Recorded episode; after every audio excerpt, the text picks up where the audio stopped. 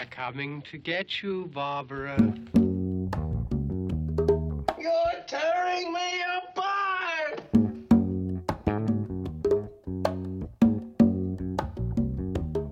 I'm Charles Foster Kane!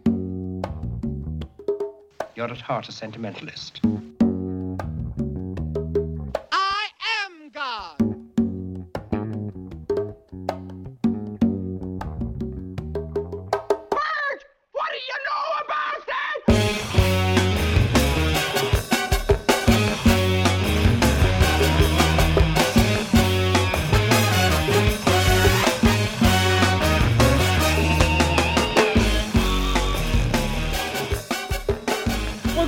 Movies Podcast, where we talk about underseen films, lesser known gems, and unrecognized masterpieces maligned and panned by audiences and critics alike. This is episode 12, and I'm very pleased to introduce my guest, writer, editor, critic, historian, podcaster, author, a million other things. Um, but uh, author of the upcoming book, The Legacy of World War II in European Art House Cinema from McFarland Books, Samm Deighan. Hi, Sam. Hello. Thank you so much for having me. I uh, I already told you this once, but uh, I I'll never get over the fact that uh, I get to speak with you because I've, you know, been listening to your commentaries and reading your writing for uh, years now. So it's uh, very exciting for me. It's a complete honor. Um, I want to start out by talking about this new book of yours. Um, and so what happened was I had asked you uh, if you'd be interested in coming on the show. You said yes, and you picked initially Behind the Green Door. And I thought, uh, very exciting. Um, I get to speak with someone who's going to know more about uh, kind of, you know, uh, the golden age of adult cinema uh, than I do. Uh, but then you were like, hey, I have this book. What if we do a different movie? And uh, I was a little relieved because I'm, you know, it, this gives me more time to kind of dive into, you know, the the golden age stuff. Anyways, um, so the legacy of World War II in European art house cinema. Um, tell me about that. It is a weird project for me. Well, it's not a weird project. It's weird to me that it's like finally coming out in the world Sure. because it's something that I started working on, you know, many probably six years ago Oh, when wow. I just had a blog and I had just started writing for some different, maybe even, yeah, I think six years ago. And so I didn't really have a freelancing career to speak of. I had like three people who read my writing, and I hadn't even started podcasting yet.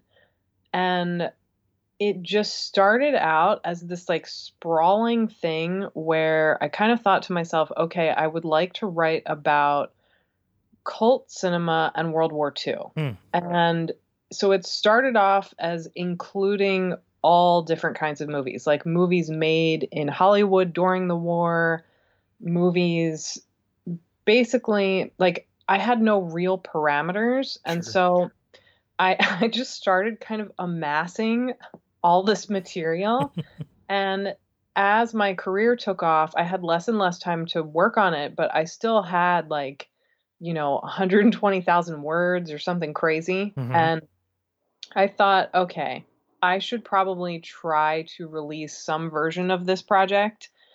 And I, I've had such anxiety about it, I think because it's like my baby. Sure.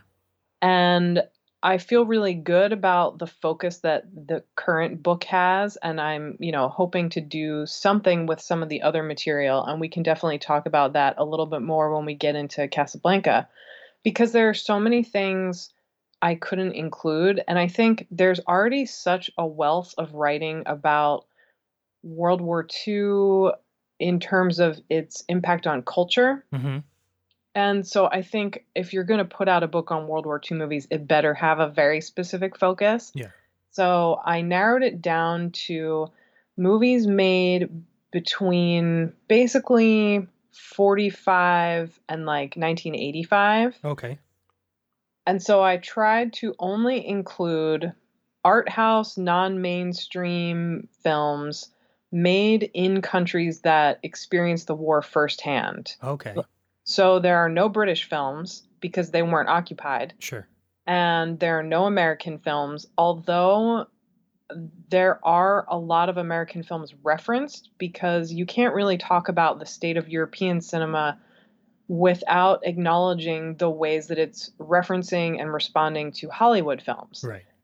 And I love that exchange. And that's definitely something I think we should talk about more because you wouldn't have things like Casablanca or the entire genre of film noir without all of these European artists and filmmakers going to Hollywood. So I think that exchange is something that's always been really interesting to me. So those are the parameters of the book. And I think what I tried to focus on were very complicated, often transgressive films that look at things like trauma and violence and sexuality and like personal identity versus concepts of national identity and the way that different countries maybe mythologized the war, like France and the French resistance, for example, which of course shows up a little bit in Casablanca. And so it's it's one of those things that I think has so many tendrils in films in lots of different countries, but sadly I had to narrow it down a, at least a little bit. Sure. Can you, um, like, f- for instance, what are what are some of the titles that you wrote about? So I started, I tried to go in loosely chronological order and I tried to kind of group films into chapters. So I start off talking about Italian neorealism and people like Roberto, Roberto Rossellini and his war trilogy and the way that that kind of shaped a lot of the films to come after it. Sure.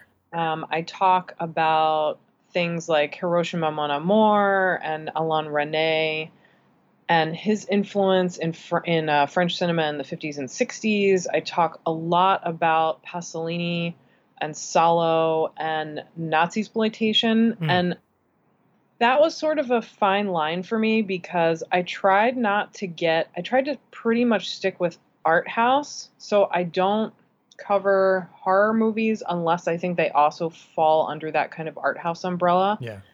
But I felt like I had to put Italian Nazi exploitation in there because it's just such a bonkers subgenre. yeah. um, I also I cover Soviet cinema, especially the films that kind of go against the mainstream expectations of the communist censors. Things like Come and See. Mm. Oh yeah. Um, I talk about, I have a, a chapter on Polish films, so I talk about people like Andrzej Żuławski and Third Part of the Night, Hmm. which is his debut film about his father's experiences during the Holocaust. Um, I have a chapter on Czech films. I have a chapter on uh, New German cinema. Actually, I have two chapters on New German cinema because Fassbinder needed his own chapter because he he covers the he touches on the war or addresses it directly in so many of his films. It was Mhm. like, okay, you're getting your own. There's a lot in there. yeah. Well, that's really exciting, and um, excuse me, and having something, uh, you know, finally seeing the light of day after, you know, incubating and, um, uh, you know, uh, being you know behind closed doors for so long is very exciting, and I'm very excited for you. Um, where can so this is up for pre-order right now, correct? Yes, on McFarland's site. And I've been sharing the link on my social media, which I'm on Instagram and Twitter at, at Samm Deighan with two M's. And I'm I'm like technically on Facebook, but I hate it, so I, don't really post anything on there or respond to messages. Uh, but I will keep sharing more about when its actual release date is because I I think they put it in their spring catalog, Hmm. but I don't think it has an actual date attached to it yet. Okay. Yeah, if if you if you just go to Sam's uh, you know, Twitter profile, you'll see it. She has the link at the top um, of her profile there, and it'll take you to the McFarland site. and uh, you can read a little more about it, and it's very exciting. Um, and after after uh, we kind of changed movies to talk about Casablanca, um, and diving into, uh, I for my picks, I kind of went with the war. Um, uh, was really exciting because I, you know, I haven't, uh, uh, you know, that that's sort of a genre or um, um, era that I really haven't uh, um, dived into deeply, and so it was really fun. Uh, but we'll, we'll get there here in the second half of the show.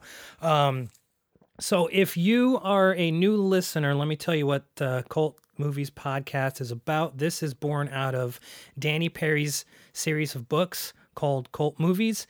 And each episode, I have our guest pick a movie from Danny's books. And right now, we're just in book one, obviously, with episode 12. And uh, so we discuss that movie. And then uh, on the second half of the show, we offer up three pairings apiece uh, that uh, you know based off of that initial film. Um, and so, before we get into our feature movie, Sam, how do you personally define a cult movie? It's funny because I think I have sort of two definitions one that I use most often, and then another one. And only one of those applies to Casablanca. So so it's sort of ironic that this is the one that we're talking about, but for me, most of the time, I think of cult movies as being non mainstream. Yeah. So yeah. that could apply to everything from genre films like horror and sci fi to art house movies to sex and exploitation films. And that tends to be the area where I work the most in terms of my my criticism career although I, I, do also do a lot of work with classic cinema, so it, Casablanca isn't too far off. But obviously, none of those things apply to Casablanca at all because it's not it's not a genre film and it's mainstream. And not only is it mainstream, but it's political propaganda. Hmm. And so my second definition, which I think is something that Danny Peary uses much more in his books is this idea of a cult movie as something being kind of inexplicably popular hmm. and developing a literal kind of cult following sure. where people are just obsessed with it and they know everything about it and they can quote all the dialogue and maybe they own you know posters or model props or, or things like that and I feel like, and I'm sure this is, I think, come up on some of your past episodes where people talk about how, for a lot of people, I think stuff like Rocky Horror comes to mind. Right.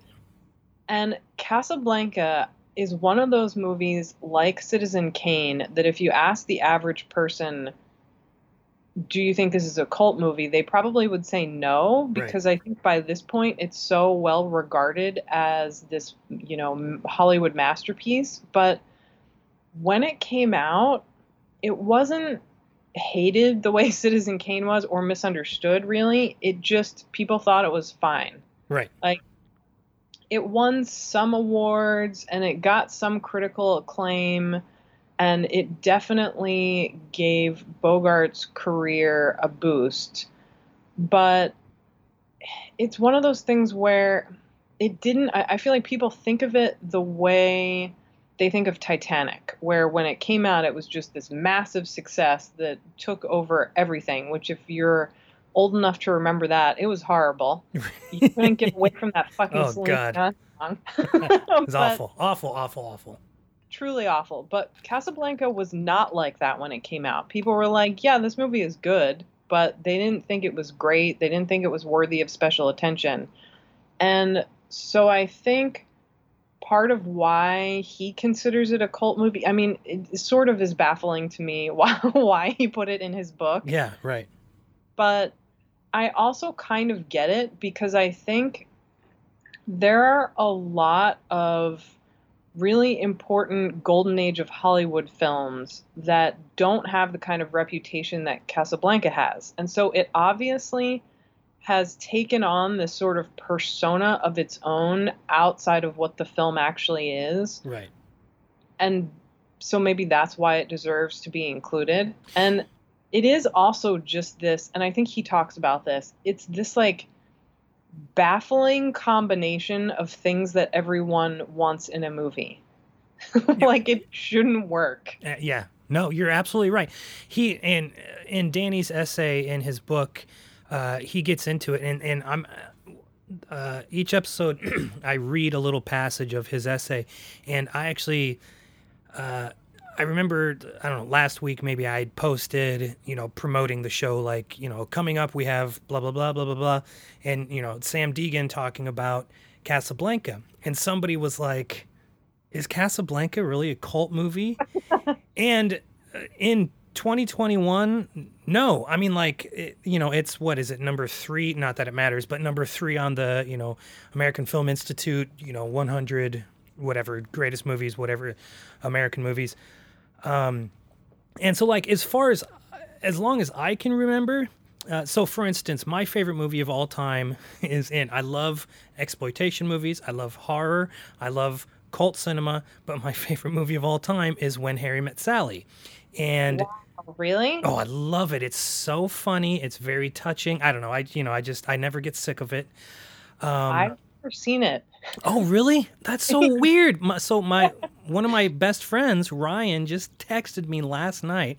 He said, "Hey, I just want to let you know, uh, my wife and I just watched When Harry Met Sally for the first time, and we loved it." And I was like, "Yeah, hello," because you know, it's just it, it's it's uh, I don't want to say it's comfort food, but it's it's like a it's it's a sweet snack.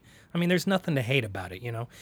Anyways, when Harry Met Sally, like they they talk about Casablanca in the film, and I think that was probably when I saw When Harry Met Sally. You know, when I was I don't know seven or eight years old. Uh, that was probably the first time I heard Casablanca, and then a few years later, I watched the movie for the first time and uh, so in my mind, like those two were always married. And so for me personally, I think a perfect double feature would be Casablanca and When Harry Met Sally. Uh, but for this show, we, we try to go, you know, a little lesser known.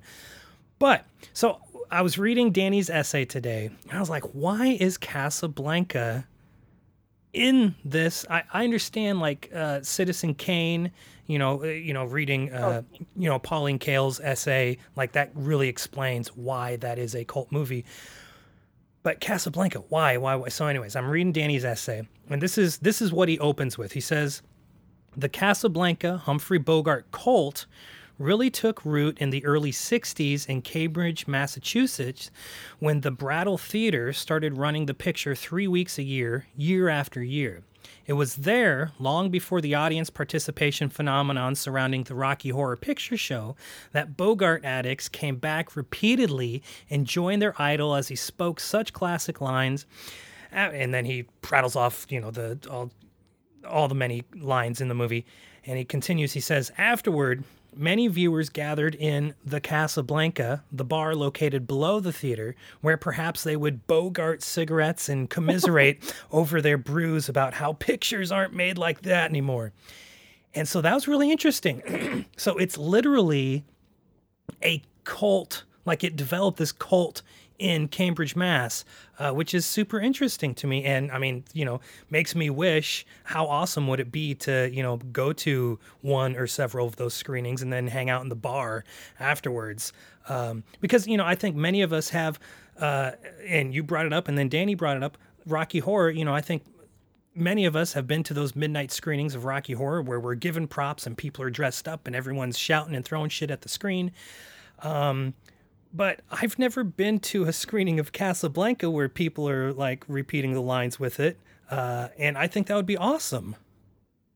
I agree, but I also think that highlights a really important point, which I, I think I have to get it out of the way early in this episode and sort of explain something that I think is going to make some people angry or is maybe going to be an unpopular opinion, which is I love Casablanca. I love Humphrey Bogart, But, and I love Michael Curtiz, the director, and we will definitely have to talk about him a little bit later. But I don't think that Casablanca is a particularly great film. And I don't think that Humphrey Bogart is a particularly talented actor. I think he's somebody who has a ton of charisma, and there is, you know, which Danny Peary references, this cult of personality around certain actors. And I think with some of them, they don't really act, they just show up and they're Yep. themselves on screen. Yep. And it's so interesting in Casablanca to see the way that plays out because you have this stacked cast of just heavy hitters who could all like act the pants off anyone and Humphrey Bogart just talent wise can't compete with that. I mean Claude Rains steals every scene away from him. Yes. But and so does Sidney Greenstreet yeah, oh my God. Yeah, of course. but like and i think this is much more apparent if you watch some of the early film noir that he's in before he becomes humphrey bogart the star Yeah. like when he's in a lot of those early gangster movies in the 30s and i think the turning point is sort of around things like high sierra Hmm. where he starts to kind of come into his own a little bit and it's it's so hard for me to talk about this because it sounds like i'm talking shit on him when really i don't mean to but it's like I, I guess sort of my point here is I truly don't understand why Casablanca is in the top 10 greatest films of all time because it's just not. I mean, you could talk about Citizen Kane that way, and that definitely is a cult film because, under my first definition, because it wasn't made for a mainstream audience. It was made for an audience of one. Yeah, exactly. The filmmaker. didn't care. Yeah, Yeah. which is delightful. But I think the reason Casablanca is so successful through so many decades and has developed this cult of people who know all the lines of dialogue. I mean, if even if you're if we're still talking about Citizen Kane, people don't know all the lines. They know Rosebud. Like- right. Come on. And so I think some of it, and this is one of the things that I find so fascinating. I think some of it is that it is a movie that manages to have it's it's almost like somebody made this list of okay here are the things that you need to make a successful mainstream film like a romance and some sort of intrigue Yeah. and maybe some crime but like it doesn't actually tip into violence and even though sex is suggested and some sort of you know quote unquote immorality especially around claude rains character Oh my God. Yeah, right. It's like it doesn't come anywhere near close to being like a pre-code film or something Right. and the thing that's so fascinating to me about Casablanca is it was made at a time when Hollywood was very reluctantly just starting to make World War II movies. Mhm. And Pearl Harbor at the end of 1941 is really the tipping point for this, where we got kind of sucked into the war. And so Hollywood and the Office of War Information basically said, yes, okay, now we can start making pro war films or films that are meant to convince Americans why we should fight. And Frank Capra, of course, Right. has this whole series called Why We Fight and Julius and Phil Epstein, who wrote the script for Casablanca, went to work on that. So like this is literally a propaganda film in in so many different ways.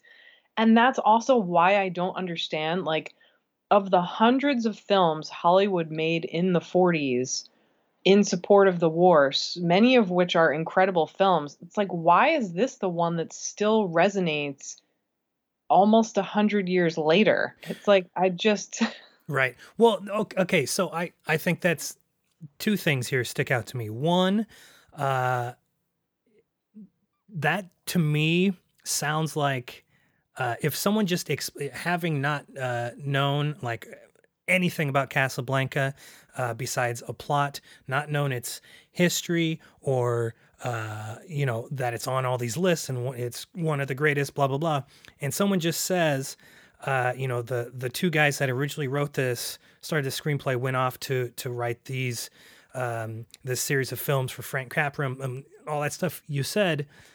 To me, I'm like, oh, that sounds like some sort of cult movie. And so I think that's really interesting. Uh, and I, Danny doesn't really bring that up in his essay. And, uh, but when you boil it down like that, to me, that makes a something like that makes a cult movie. Uh, the other thing is that, um, uh, oh fuck, I forgot what I was gonna say. Son of a bitch.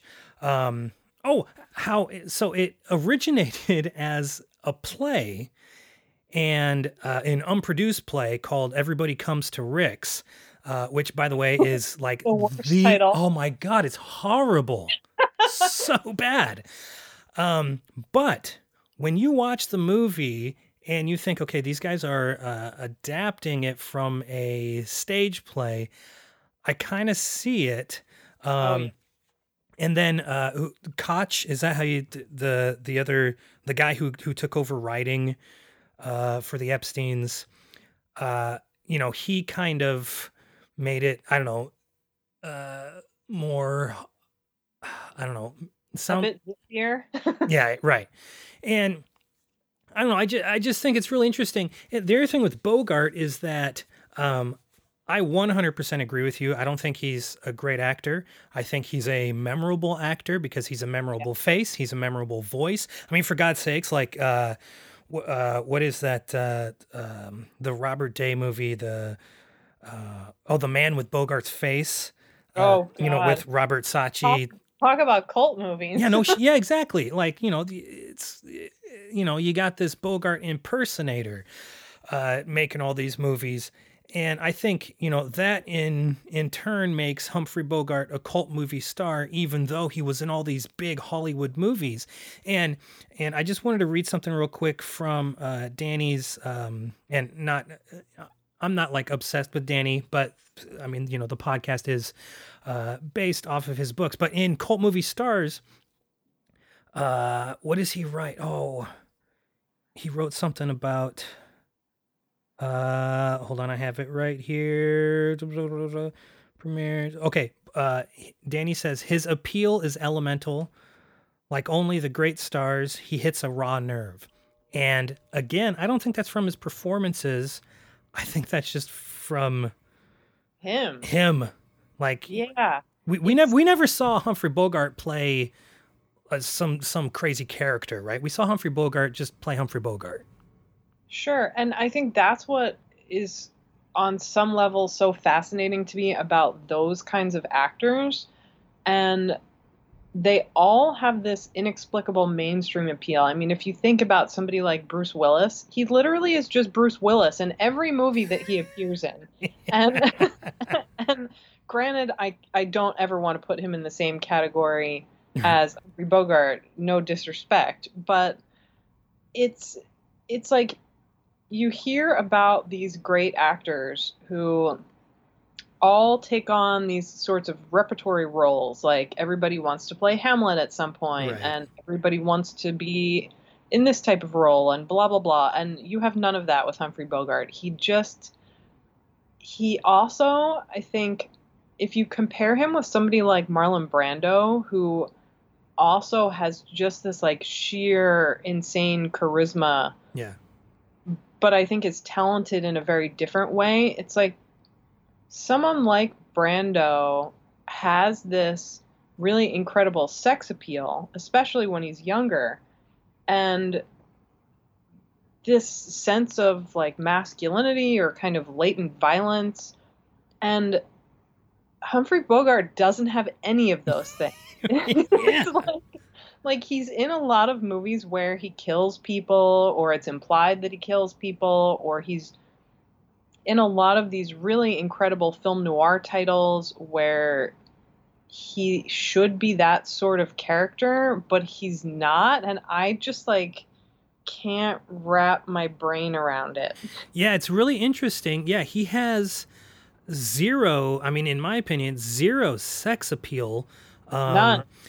And like so i remember the first time i saw humphrey bogart was the african queen when i was a little kid and that was my grandma's favorite movie and, and we would watch it all the time and i still love the movie uh, but i remember just even as a little kid you know at i don't know six or seven years old thinking this guy's really gross and, I mean, they, they play it up as he's gross, Yeah. always chomping on the cigar, and you know, obviously it's hot and sweaty down there.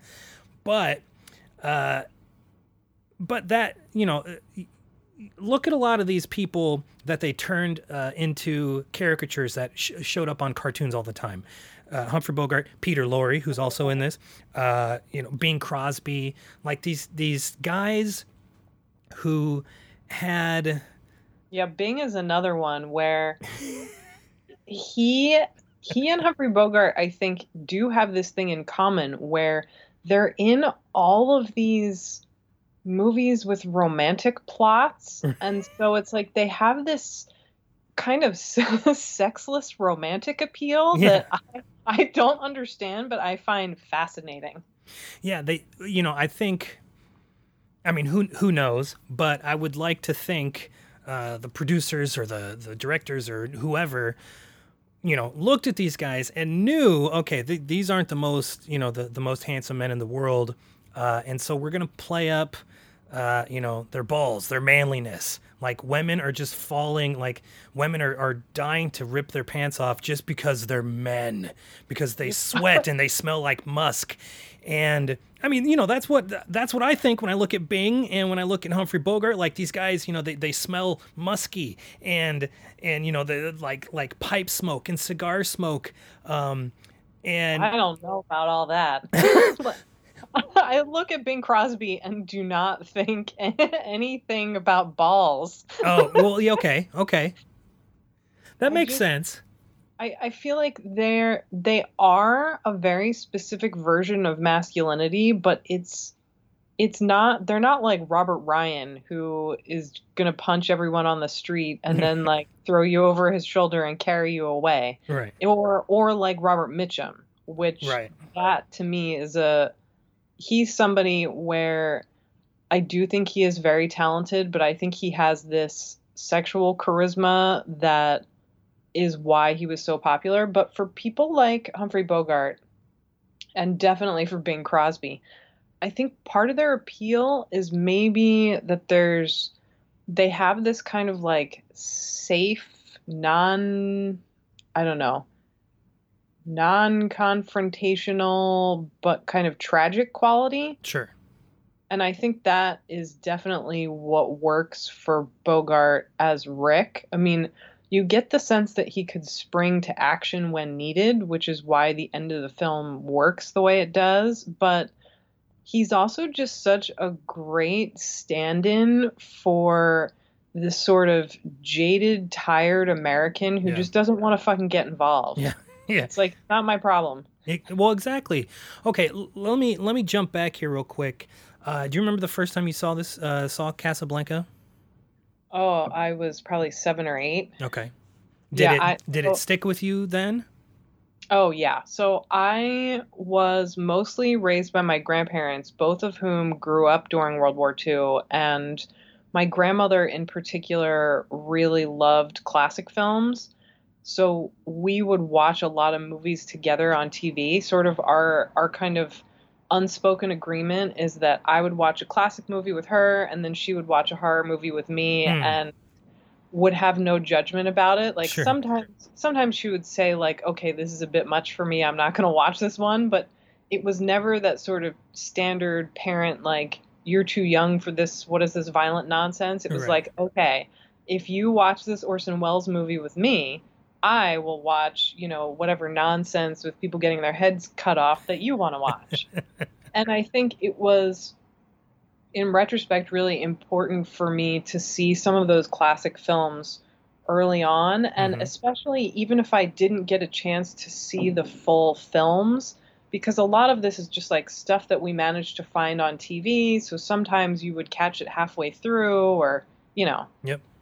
But Casablanca I think especially when Turner Classic Movies became a thing it was just always fucking on Yeah. and so I it must be one of the films that I've probably seen the most at this point.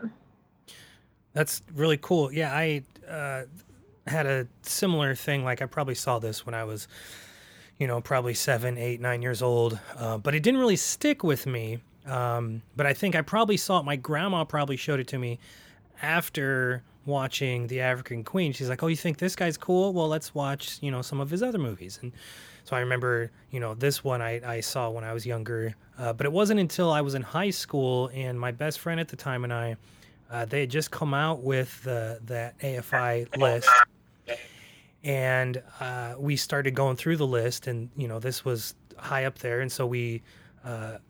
That's when I watched it, and really, that's when it really stuck with me, and and probably at that point, like it was mostly the romance stuff that you know uh, I really hung on to, and you know thought it was just so sweet and romantic, and um, but but then you know later later on as I started really diving into film and learning more about it, um, and and actually when I watched it again last night, sitting there and like taking notes on it, really picking up on things I hadn't noticed before, even though I'd seen it, you know, a half a dozen times. Yeah, it's interesting to have this kind of relationship with a movie where you watch it so much that it sort of becomes a very different thing than when you first saw it. Yeah, yeah, totally. And maybe that's another reason why you can think of Casablanca as a cult movie because it just gets kind of revisited over and over again throughout the decades. But to your point about the romantic angle, this is something that's always maybe not when I was a kid, but definitely by the time I was in like my late teens. I've always been really perplexed by the the way that people talk about this as like one of the great romantic films of all time. Right. It's like, what? These people don't even know each other. yeah, yeah. Oh no, believe me. I mean, as a you know almost forty years old, uh, I would never consider this to be one of the great romances. But you know, as you know, as a fifteen-year-old, I'm like, oh, it's so sweet. Oh my gosh, I wish, I wish my love, you know, my life could be like this.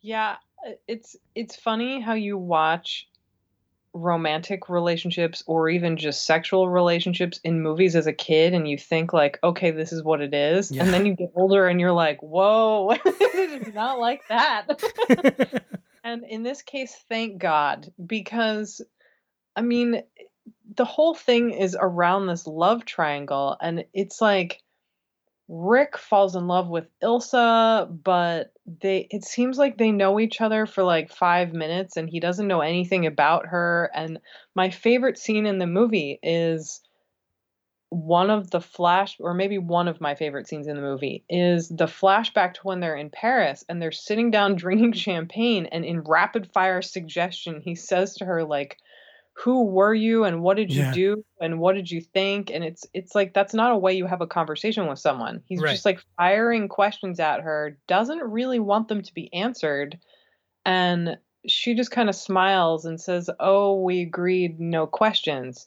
And to me it's it's just so unromantic because it's like i don't care who you actually are.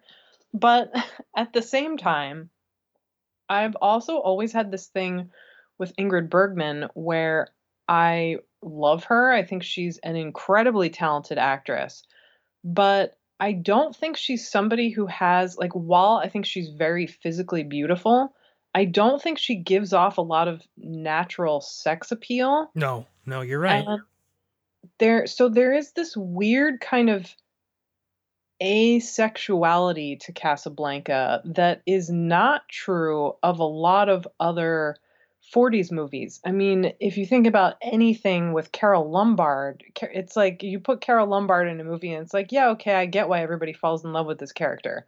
Or somebody like William Powell, it's or Cary Grant. It, it's like it's there. right. And in this, I feel like the only person who has an active sex life is Claude Rains. And it's because, because he's forcing it.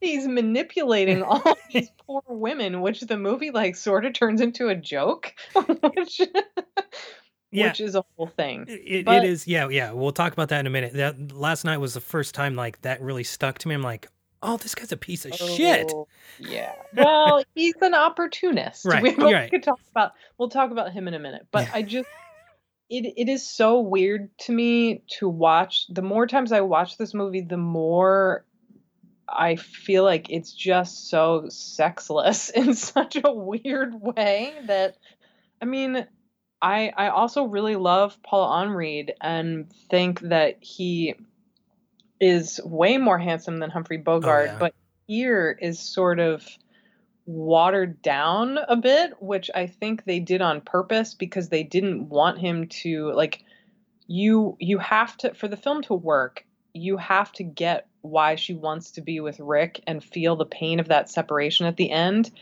But like Victor Laszlo is kind of the superior person. Oh, 100%. Well, in in, in uh, when Harry met Sally, they make a whole thing about that. Like, obviously, Victor Laszlo, like he's the one she should be with because he's the you know the, the the better man, blah blah blah. He's But also hotter. He's got that dashing scar. yeah, yeah, that's super cool. Well, okay, so uh, something I noticed last night when I think it's when Victor and Ilsa are going to uh, the uh, Claude Rains's um, office, like the morning after they arrive uh, Yeah. for their interview. They are. She's wearing like this all white thing. With the stripes. Right, but it's it's is she wearing pants? I thought she was I- wearing pants, and to and I'm you know I'm the last person who cares about or comments on uh, what anyone is wearing, let alone a woman. But I thought that was interesting. That really jumped out at me because you're thinking, okay, 40s movies like you a, a lot of times we see these women like uh Hollywood is showing us this is what a woman's supposed to look like. And you know she's a homemaker and wears the dress and blah blah blah does her hair and makeup and yada yada yada. And I completely agree with you. It's like a this is a completely sexless film. But do you think maybe it's because and maybe this is deeper than the film wants to go but is it because uh, especially Ilsa and Victor are so preoccupied w- with trying not to die, you know, from the fucking Nazis.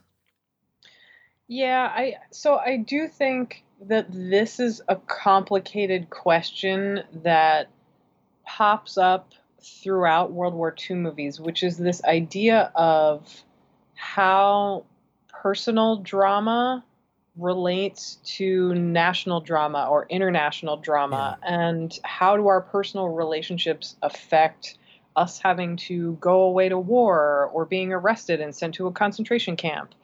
And I would say, in general, European films are able to present this sense of sexuality and romantic passion as not necessarily being divorced from the international struggle happening at the same time. Mm. And they're able to show how sometimes people have to make choices. I mean, for whatever reason, a movie that's popping to mind is this French film called The Last Train, where Romy Schneider plays this upper class Jewish refugee who is trying to escape through rural France on a train with a lot of other people who are leaving villages in the north of France because of the Nazi occupation. And she happens to run into Jean Louis Trintignant, who is made to look the least attractive that he's probably ever looked in his life. And like they make him look frumpy somehow. but the two of them, like he has a wife and children who he's separated from by the different way that people are sort of organized into trains. It's like women and children, especially pregnant women and old people or sick people, are put into one train, and men and you know healthy teenagers are sort of put by themselves. And so he encounters her, and they develop this really passionate relationship, but they both know that it has to end.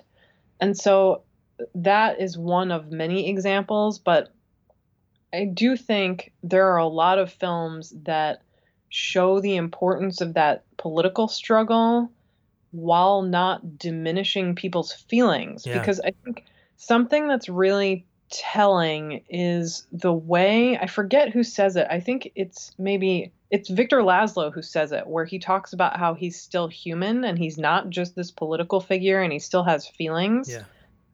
And in a way, I think the casting works against Victor Laszlo's character because Paul Henreid is, I think, for me and probably a lot of people watching the film, more appealing in some ways or more dashing than Humphrey Bogart. Yeah. But the way that they talk about him in the dialogue is that he's much older than her hmm when they don't appear to be that different age wise. And so I think if you had like some professor looking actor in his late 50s as her husband, it would be a whole different story.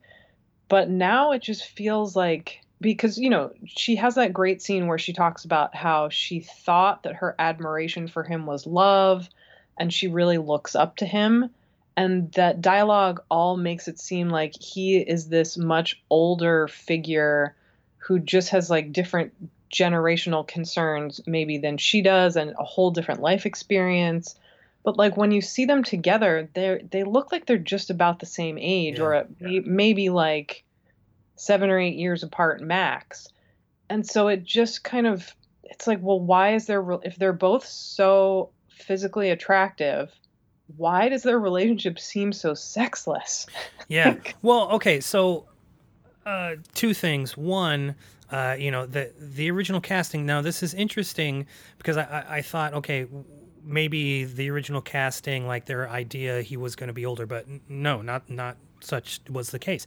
So they originally wanted Ronald Reagan as Rick. Uh, they wanted Dennis Morgan as Victor.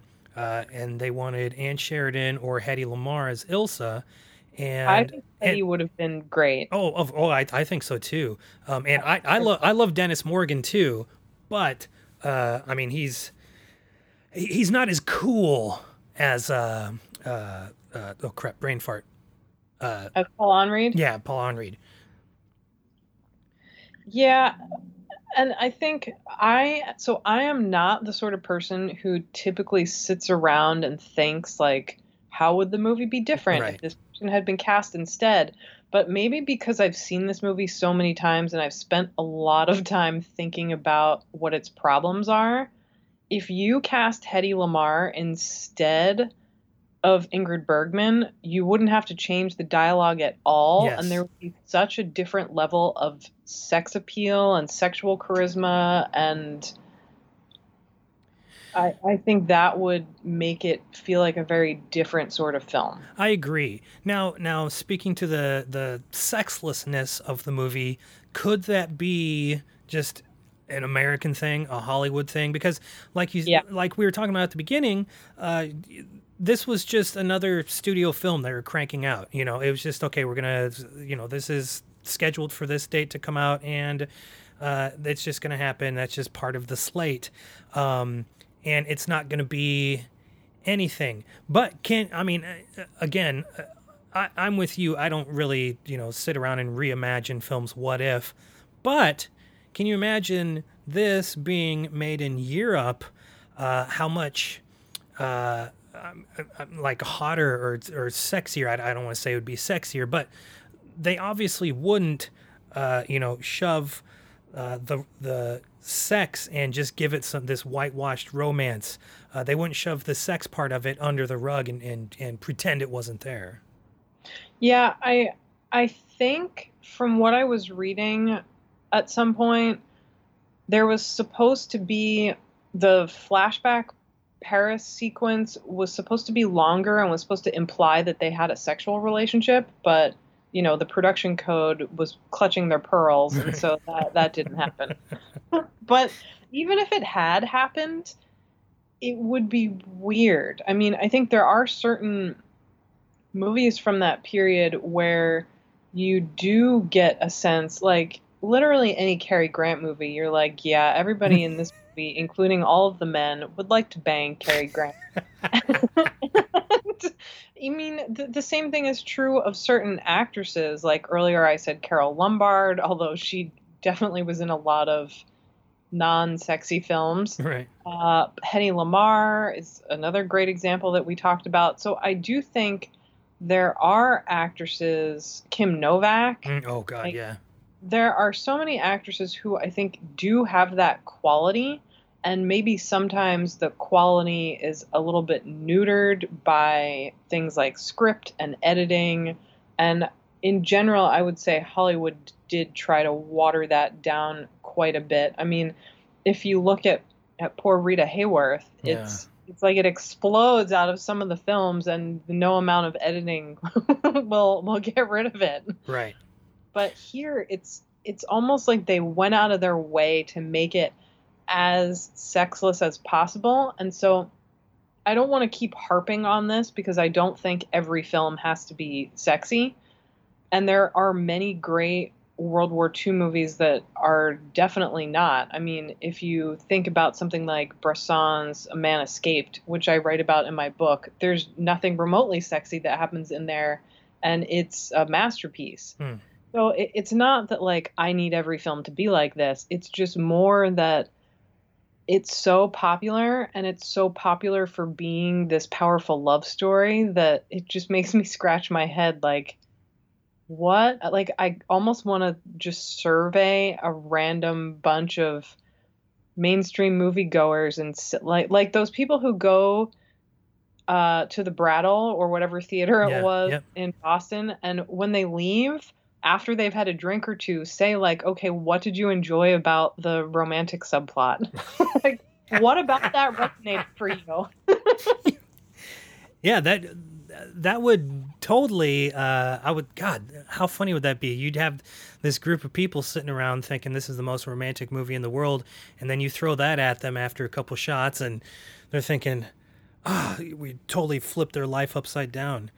Um, okay, so let's let's talk about um, the character of Rick here for a second. So, uh, Rick, he was uh, he ran guns uh, in Ethiopia. He fought fascists in Spain, um, and that now he's just kind of uh, not necessarily hiding out, but he has quit uh, life essentially, and he's in Casablanca. He has this uh, club that he's opened up, which, by the way, uh, seems like a totally cool club that I would be at all the time.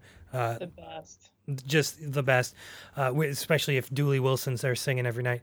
Um, and uh, he's got early on we we really learn uh, how or who his character is, and so he meets up with you know this woman that he's probably slept with, and she says, "Well, I see you tonight," and he. He goes, I never make plans that far ahead. And immediately we know who this guy is. Um, and And the best is she asks him, "Where were you last night?" And he's like, "It's so long ago, I don't remember."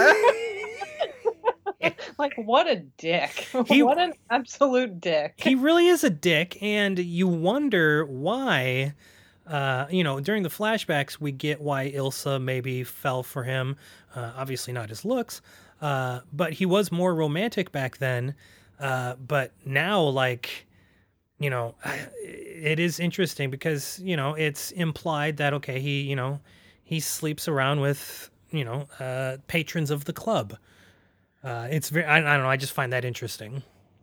I mean, when you think about it, he's a giant fucking baby. It like there's this guy who had enough bravery and political zeal to get involved in multiple anti-fascist conflicts and then it's like he meets a woman has an affair for maybe what uh, 2 or 3 weeks yeah not even yeah right and because she doesn't show up, his entire life is over. Like, come on, dude.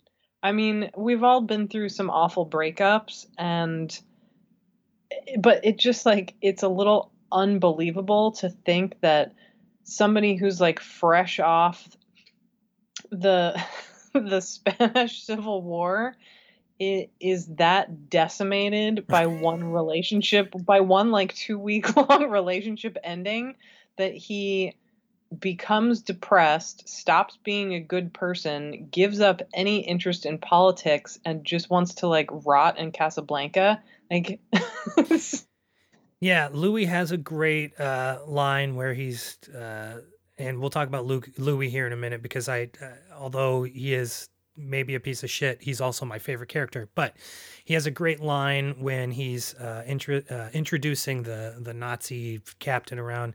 Says uh, Rick is completely neutral about everything, and like to to be that is um you'll have to help me out with a word here. Is it uh apathetic? Like he has is is that the word i'm looking for? He's completely Yeah. apathetic? Okay. Like totally apathetic. that's that to me that is the most dangerous person that has no care in the world. Obviously that's just a front because we learn okay he does actually care because he ends up helping out and you know he he does does he love her? I don't know. Obviously he's lusting after ilsa. But like that to me an apathetic person someone if someone were to call me completely neutral about something that would be like a wake up call for me. That's scary. Well, it's interesting you say that because it's, and I guess this is my sort of frustration with the way that Hollywood shaped the script, which is it was pretty rare to have an American who would actually leave the US and go to Spain and go to Ethiopia and fight. And so it's especially hard for me to imagine that that person then becomes totally apathetic just by one short relationship ending.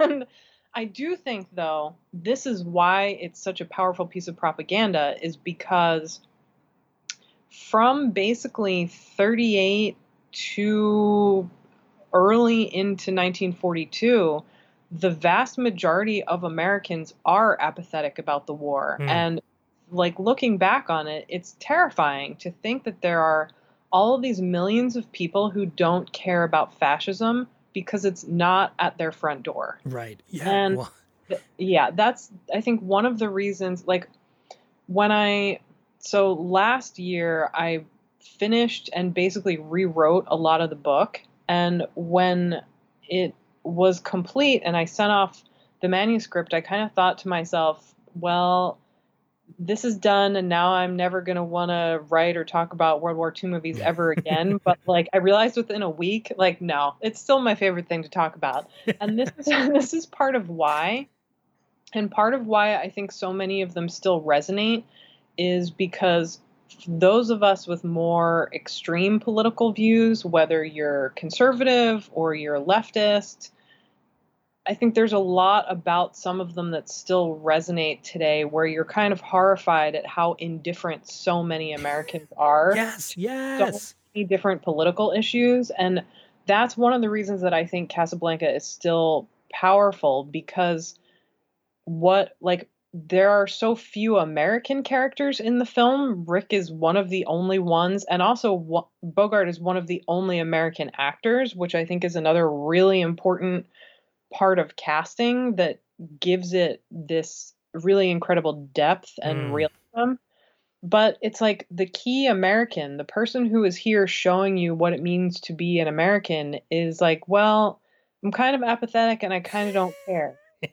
it's like, well, nailed it. It's still true. yeah well, ex- well yeah watching it last night i was like holy shit because i haven't watched it in i don't know three or four years uh before uh, uh our previous president was elected and so sitting here thinking oh my god for the past four years uh i've known so many people who have just but you know it doesn't you know they don't realize their privilege or whatever and it doesn't affect them so why should they put up a fight or say anything and that struck me so hard last night and i so this is a movie uh, i do i'm a crier in movies and i I and that. and one of the and one of the uh probably the the most tears i shed last night was when They sang the Marseillaise. Lo- Oh, they sang, yeah, man. Like because for for as long as I can remember, uh, I've considered myself a punk, and so it's been fuck Nazis basically my entire life, and I've fought against that. And I mean, last night I just I, I wanted to fucking put my fist through the wall and say, "Fuck yes, fuck these people." Um, and but it just affected me so much last night, and I realized uh, how relevant this movie is in that way. Yeah, and I I think that's also why a lot of World War II films have resonated with me and I think continue to resonate so many decades after the war is ended because many of them are all about this clear line between right and wrong. Hmm. And there is a sense of catharsis because even in the more complicated movies and to be fair, I and I explain this a lot in my introduction. My my book is specifically interested in exploring the non-mainstream movies which don't present this same kind of sense of black and white morality. Yeah. I, I think even those murkier movies, I don't know if it's just because we don't live in a vacuum and films aren't made in vacuums it's almost impossible to watch these movies and not just fucking hate all of the Nazi characters, even in movies where they're presented sympathetically, like something like Jean Pierre Melville's uh, Silence of the Sea, Mm-hmm. where you have the great Jess Franco actor Howard Vernon showing up as this one of the very first sympathetic Nazis in cinema. And like you really like him and Howard Vernon is really charming and and genuine in the movie but at the same time you feel like this sort of sense of tragedy at the end because he uh, for anyone who hasn't seen the film it's it's basically when the Nazis invade France certain Nazi officers are sent to live with middle to upper middle class French people who have the space in their houses. So it's like they're kind of occupying people's homes. Mm. And this father and adult daughter who have their home basically occupied by Howard Vernon, their form of resistance is to not speak a single word to him. And the entire course of the film is basically he comes downstairs at night after dinner when they're kind of sitting by the fire and he talks to them and they don't respond but they come to learn that he's cultured and intelligent and really well read and is this not just this kind of brutal fascist that they expected he would be but he's somebody who has these misguided ideals about the greater good that the war can serve and at the end of the film, he comes to realize what is actually going on. And I don't think it's stated directly, but you get the sense that he learns about concentration camps Mm. and the plan for genocide. And he's just totally disheartened and has had all of his kind of ideals smashed. And so he requests a change of. Uh, the word is escaping me right now. Wh- whatever his station is, he asks to be restationed to the Eastern Front, Oh, okay. where it's pretty much guaranteed that you'll die if, if you go there. Wow. So that's how the film ends, and you're like, oh, even the sympathetic Nazi is like being swept into this fascist machine of death. Yeah. And so I think why Casablanca and movies like that are popular is because we feel this sense of like, here is this right wing horror that is going to be defeated at some point, whether it happens specifically in this movie or not. Like, we know it's going to end. Right. Yeah, that's uh, you you know bringing that up. So uh, I don't know. Last month uh, I had John Hertzberg on the show, and uh, we were talking about Deep End, and one of the movies I paired with Deep End was The Night Porter, Oh, and that is uh, an interesting film because you it, it shows like you know uh, Nazis are complete monsters, but then she uh, she realizes that and she's a victim to it. But there's also I ain't talking about a sexy movie, but there's also this this like raw animal instinct that is uh, attracting her to him, and so I th- I think that's really interesting. And I mean, it, at at the end of the movie, I, I feel zero sympathy for him, um, No. but uh, it's really interesting. You know, that a, a European movie uh, compared to you know a an American movie, which would normally be much more watered down. Also, I just had a thought. Can you imagine a 70s remake of Casablanca with Dirk Bogarde as Rick and Charlotte Rampling as Ilsa? It would be the sexiest thing Oh ever. Oh my god! Even if there were no sex scenes, it would still just be dripping with sex appeal. yes, absolutely. Oh my god! Night, Night Porter is totally a good example of that, and I definitely included that in my book because you can't talk about European World War II art house movies without talking about the Night Porter. It's actually it's the I don't know why it took me a minute to think of this. It's literally the cover of my book. Oh, that's okay. That's what it is. I uh, for some reason I couldn't place it when I was at the McFarland website. I was like, "What? Okay, um, okay. Let's talk about Louis for a minute here."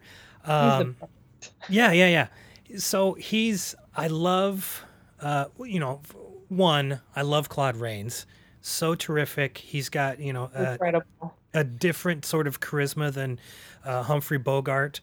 Um, that you wouldn't be afraid to approach him. You wouldn't think he'd be a complete asshole. Although Louis has this perpetual shit-eating grin on his face. Does. Um, and Just wi- scoundrel. yeah, well, he's a he's a total weasel, but that also for me, I don't know about you, but that I I listen, I realize he's a weasel and he's playing everybody, but that still makes him lovable to me.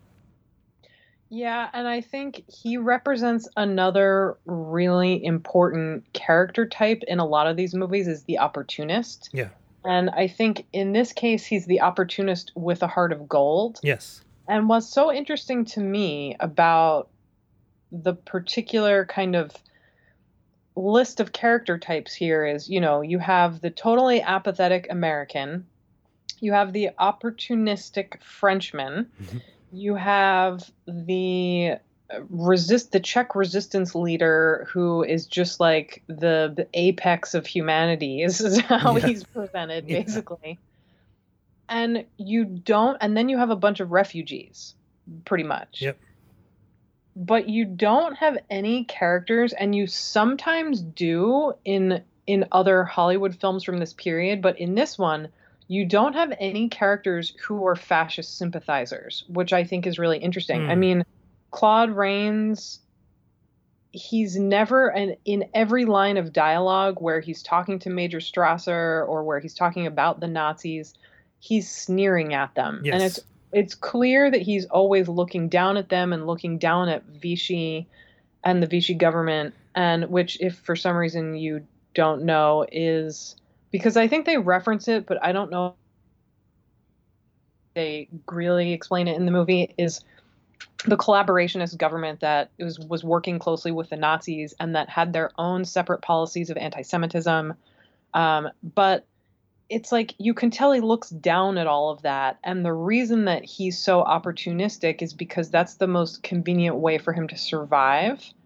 But it's like Conrad Veidt, I think, is so perfectly cast as Major Strasser, which I feel really bad saying because he, you know, is one of the greatest actors of German expressionism and German cinema in general. And I just, every time I think about it, I feel so bad for those actors who, especially from Central Europe, so, you know, Germany, Austria, Hungary, Poland, who escaped came to the United States and managed to find work in this really competitive environment. And most of them, including Conrad Veidt, were only able to find work playing Nazis. Yeah. It's like, how depressing is that? Yeah.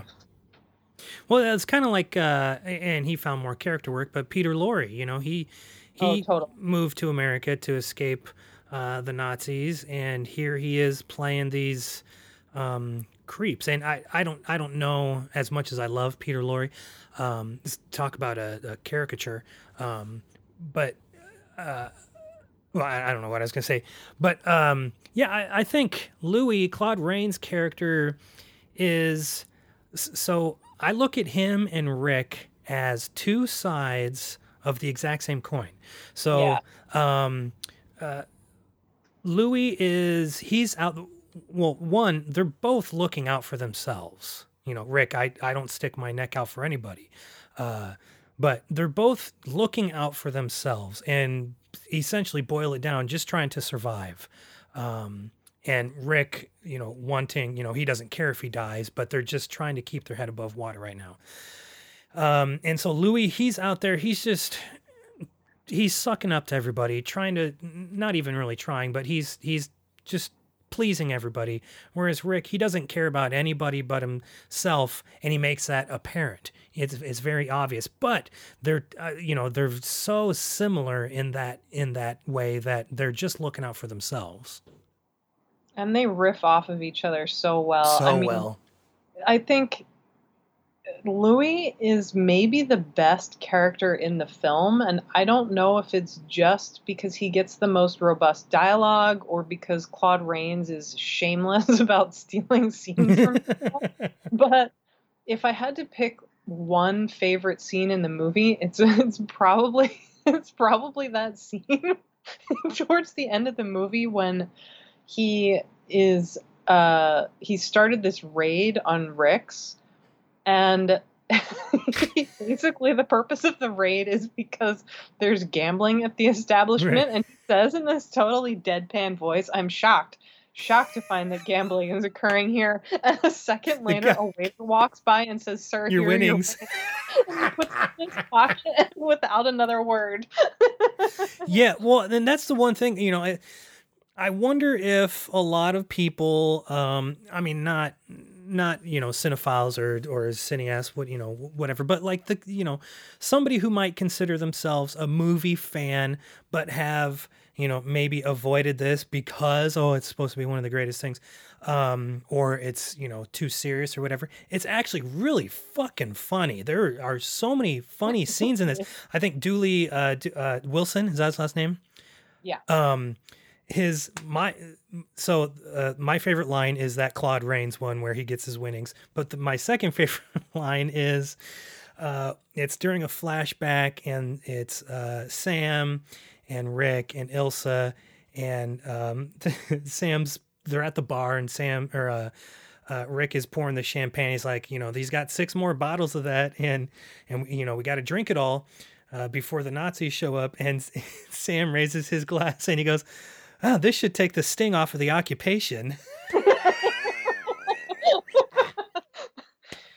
Yeah, there there are and so this is one of the things that makes me genuinely love Casablanca and want to rewatch it is all of these little side characters who don't have a ton of screen time. Definitely Sam is one of those, but most of them were actual European refugees. And m- my favorite story, and sort of to to your point earlier, is about how affecting the scene is the scene where they basically have this like sing off. Yeah, right. Like, it's like the Nazis singing "Watch on the Rhine" versus the Europeans uh, involved in the resistance, or at least anti-Nazi Europeans singing the Marseillaise.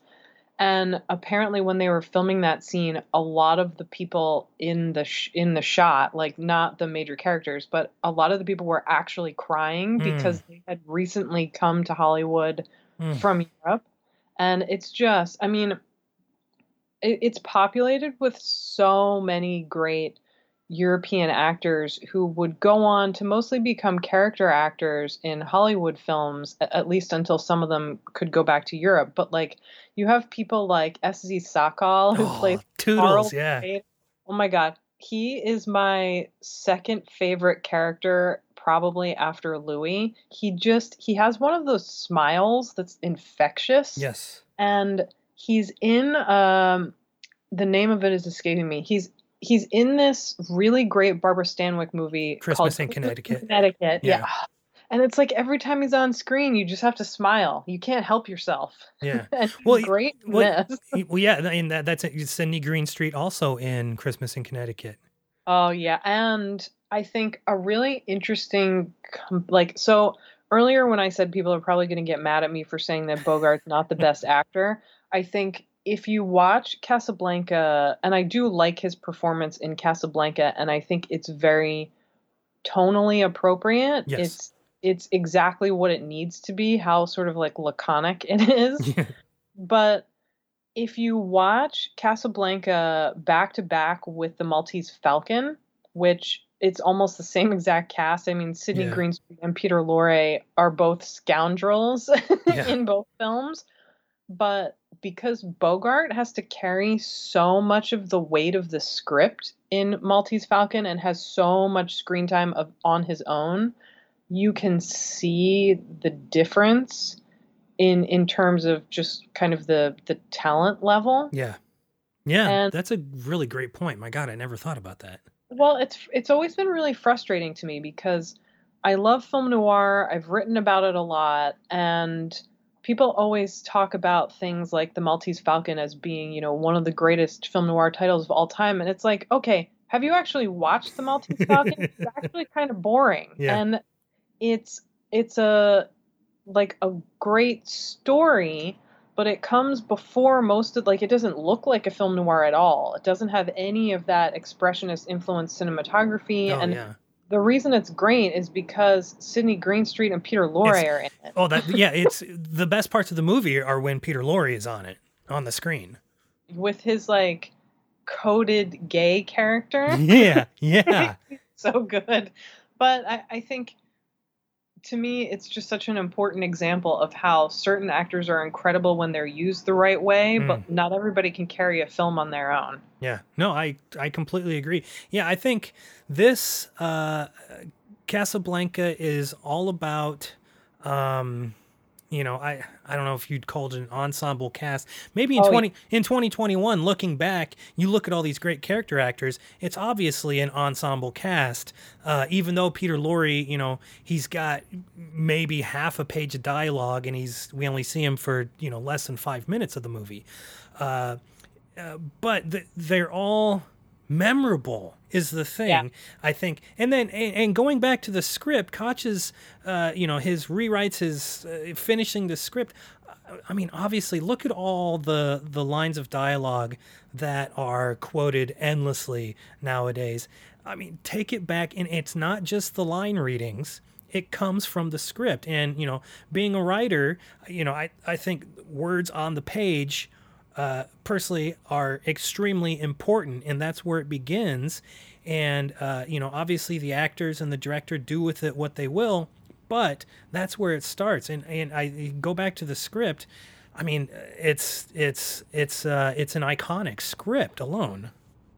It is, but I do think it's so fascinating to me how much a scene can change based on delivery or Yeah. like even and even with Casablanca, I think some of the most iconic lines like here's looking at you kid were not in the script and were just like things that Bogart said on set and they were like, "Wait, right yeah let's put this in." Yeah, yeah, that's interesting. It, for anyone that didn't know, he was teaching Ingrid Bergman uh, how to play poker in between takes, and he would say that, and so that's why they kept it in. I think that's really cute, very, very funny. Um, But it, so I think it also sort of highlights what we were talking about earlier about how he just is this really like somebody who has a lot of presence and a really strong personality. Yeah, and that's what made him a star not necessarily his ability to deliver specific performances but it is it is also interesting to see him in some of his darker roles where you're like yeah he kind of wants to murder people sometimes doesn't he he's got a dark side yeah, totally. Well, yeah, well, and on the opposite side, you have uh, Victor Laszlo, who is like the greatest human being in the world. Like he's the picture perfect uh, um, image of humanity, where you know towards the end when he's uh, he's going to go to the meeting, and Ilsa wants to say something to him. He says, uh, "You don't even have to say it. I believe," and he goes I away. know. Oh my God! Like that is what a man. Oh my goodness. Yeah, and it's interesting because their conversation is paralleled, and to me, this is a sign of some great screenwriting. Their conversation is paralleled by the the sweet Romanian girl, Oh, uh. Oh. who, which is it's just such a gutting scene. I mean, it, it's it's not gutting because that's sort of Rick's turning point in Yep. the film when he decides to become a good person. Uh, so Annina Brandel's character comes along and says basically that she wants to do the same sort of thing Ilsa has done, where she's married to someone and she wants to take care of them and do the right thing, but will they forgive her an indiscretion? And it's definitely a different circumstance than the Ilsa Victor Rick love triangle, but I think the question is still one that kind of resonates through the film is like can these men handle the fact that the woman that they're in love with has slept with someone else? Yes, yeah. The question. yeah, that kind of. Well, yeah, well, it is. It is gross, but you think about uh, what what what year is this? 40, 42. 42. Okay, you know, uh, I always like to think about you know what these people are saying or what they're wearing or whatever's happening on screen in relation to the year it was made. So this was made in either 41 or early 42. I can't remember, but I think early 42. and uh, I mean, you know, you think about that. Uh, I mean, obviously, uh, human beings are human beings and have been human beings since we came to. Uh, but I always like seeing that, you know, sneak up in these kind of old classic Hollywood movies. Uh, I, I always find fascinating.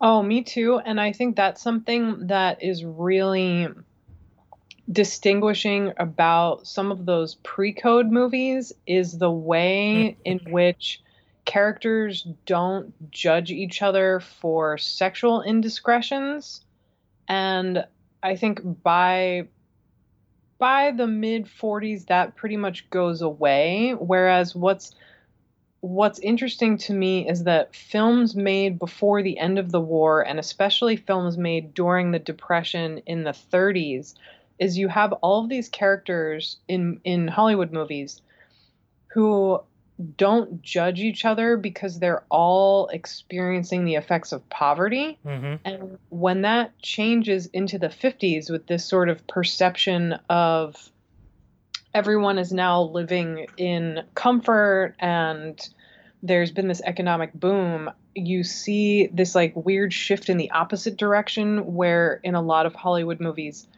people are much more judgmental. I mean, you get all those great Douglas Sirk melodramas where people are just so cruel to each other and they're not as understanding of, oh, maybe you've been through this horrible financial experience that's left you destitute or this war trauma. Instead, it's like you put a toe out of line and bothered to be human, so now we're going to attack you.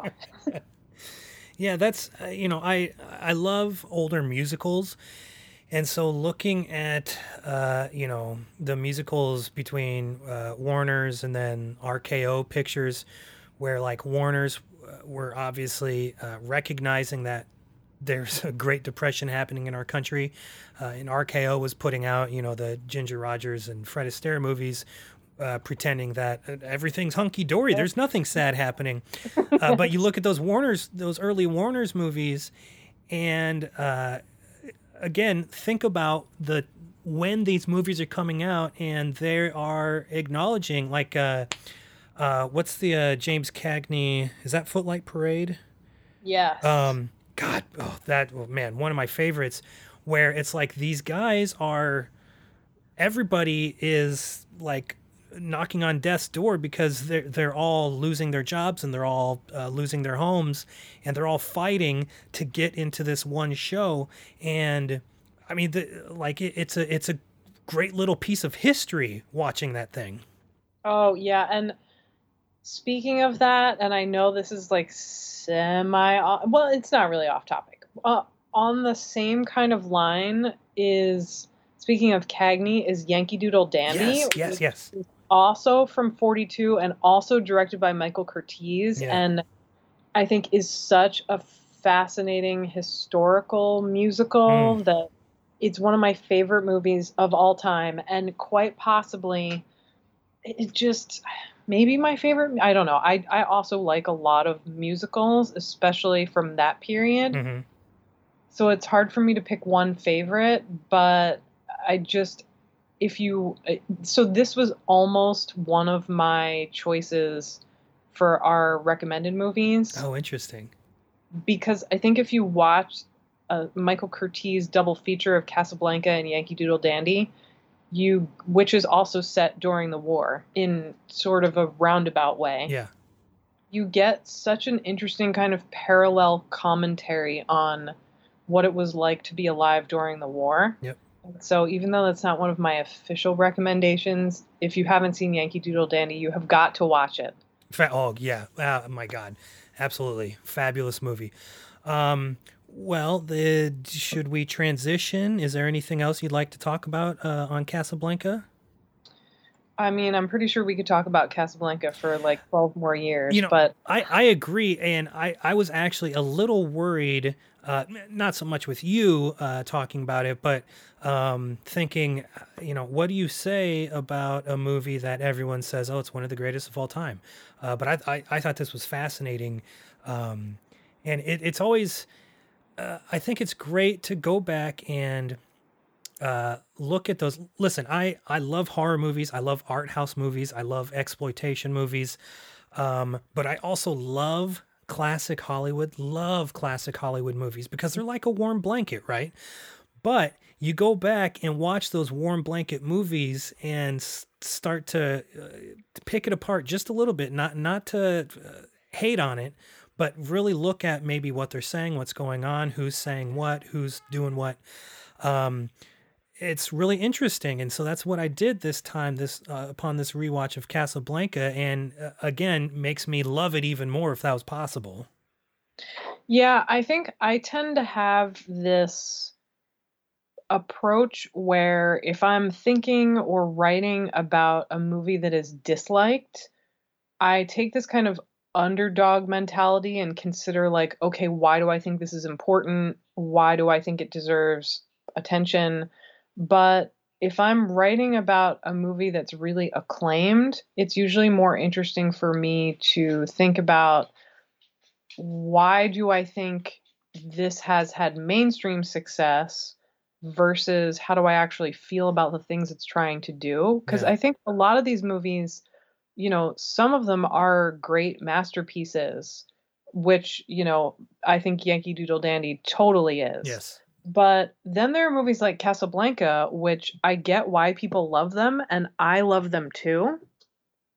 But I think from a kind of rational filmmaking perspective, they have issues. And it's always interesting for me to think about that in terms of classic Hollywood, because I think the issues tell you so much about American life at that particular Mm. time. yeah And something like Casablanca in particular tells you so much about what Americans thought about the war at that particular time. And so, you know, I I think if only for and, and maybe not if only for that reason, but a lot of these classic Hollywood movies from the 30s and 40s say so many important historical things about the Great Depression, struggles with fascism even at home, uh, that really interesting period where it seemed like the country was about to become a lot more leftist with the rise of unions and a lot of FDR's public policies. And so I think that's why I will kind of never tire of talking about these sorts of movies. yeah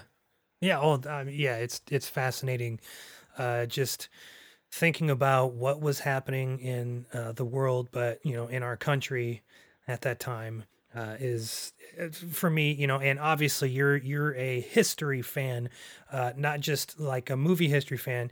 You obviously uh, you know love reading uh, about history in general and i think uh, you know so many people do and uh, i've i for one you know that was always um, a, a big thing for me you know like uh, past shows that i've done where I tell the stories behind movies, how they got made. Um, you know, because uh, I think it's fascinating uh, to look at what was happening uh, when you know, even for instance, like when Maniac Cop was made, what was going on? Um, oh yeah, you know, stuff like I, I, I think it's endlessly fascinating at any period in American history. Yeah, I have definitely gotten some criticism about my commentary tracks and I think there are some people on the internet who intensely dislike me because I never do, which is fine. It, I think it probably means I'm doing something right. yeah, but, of course.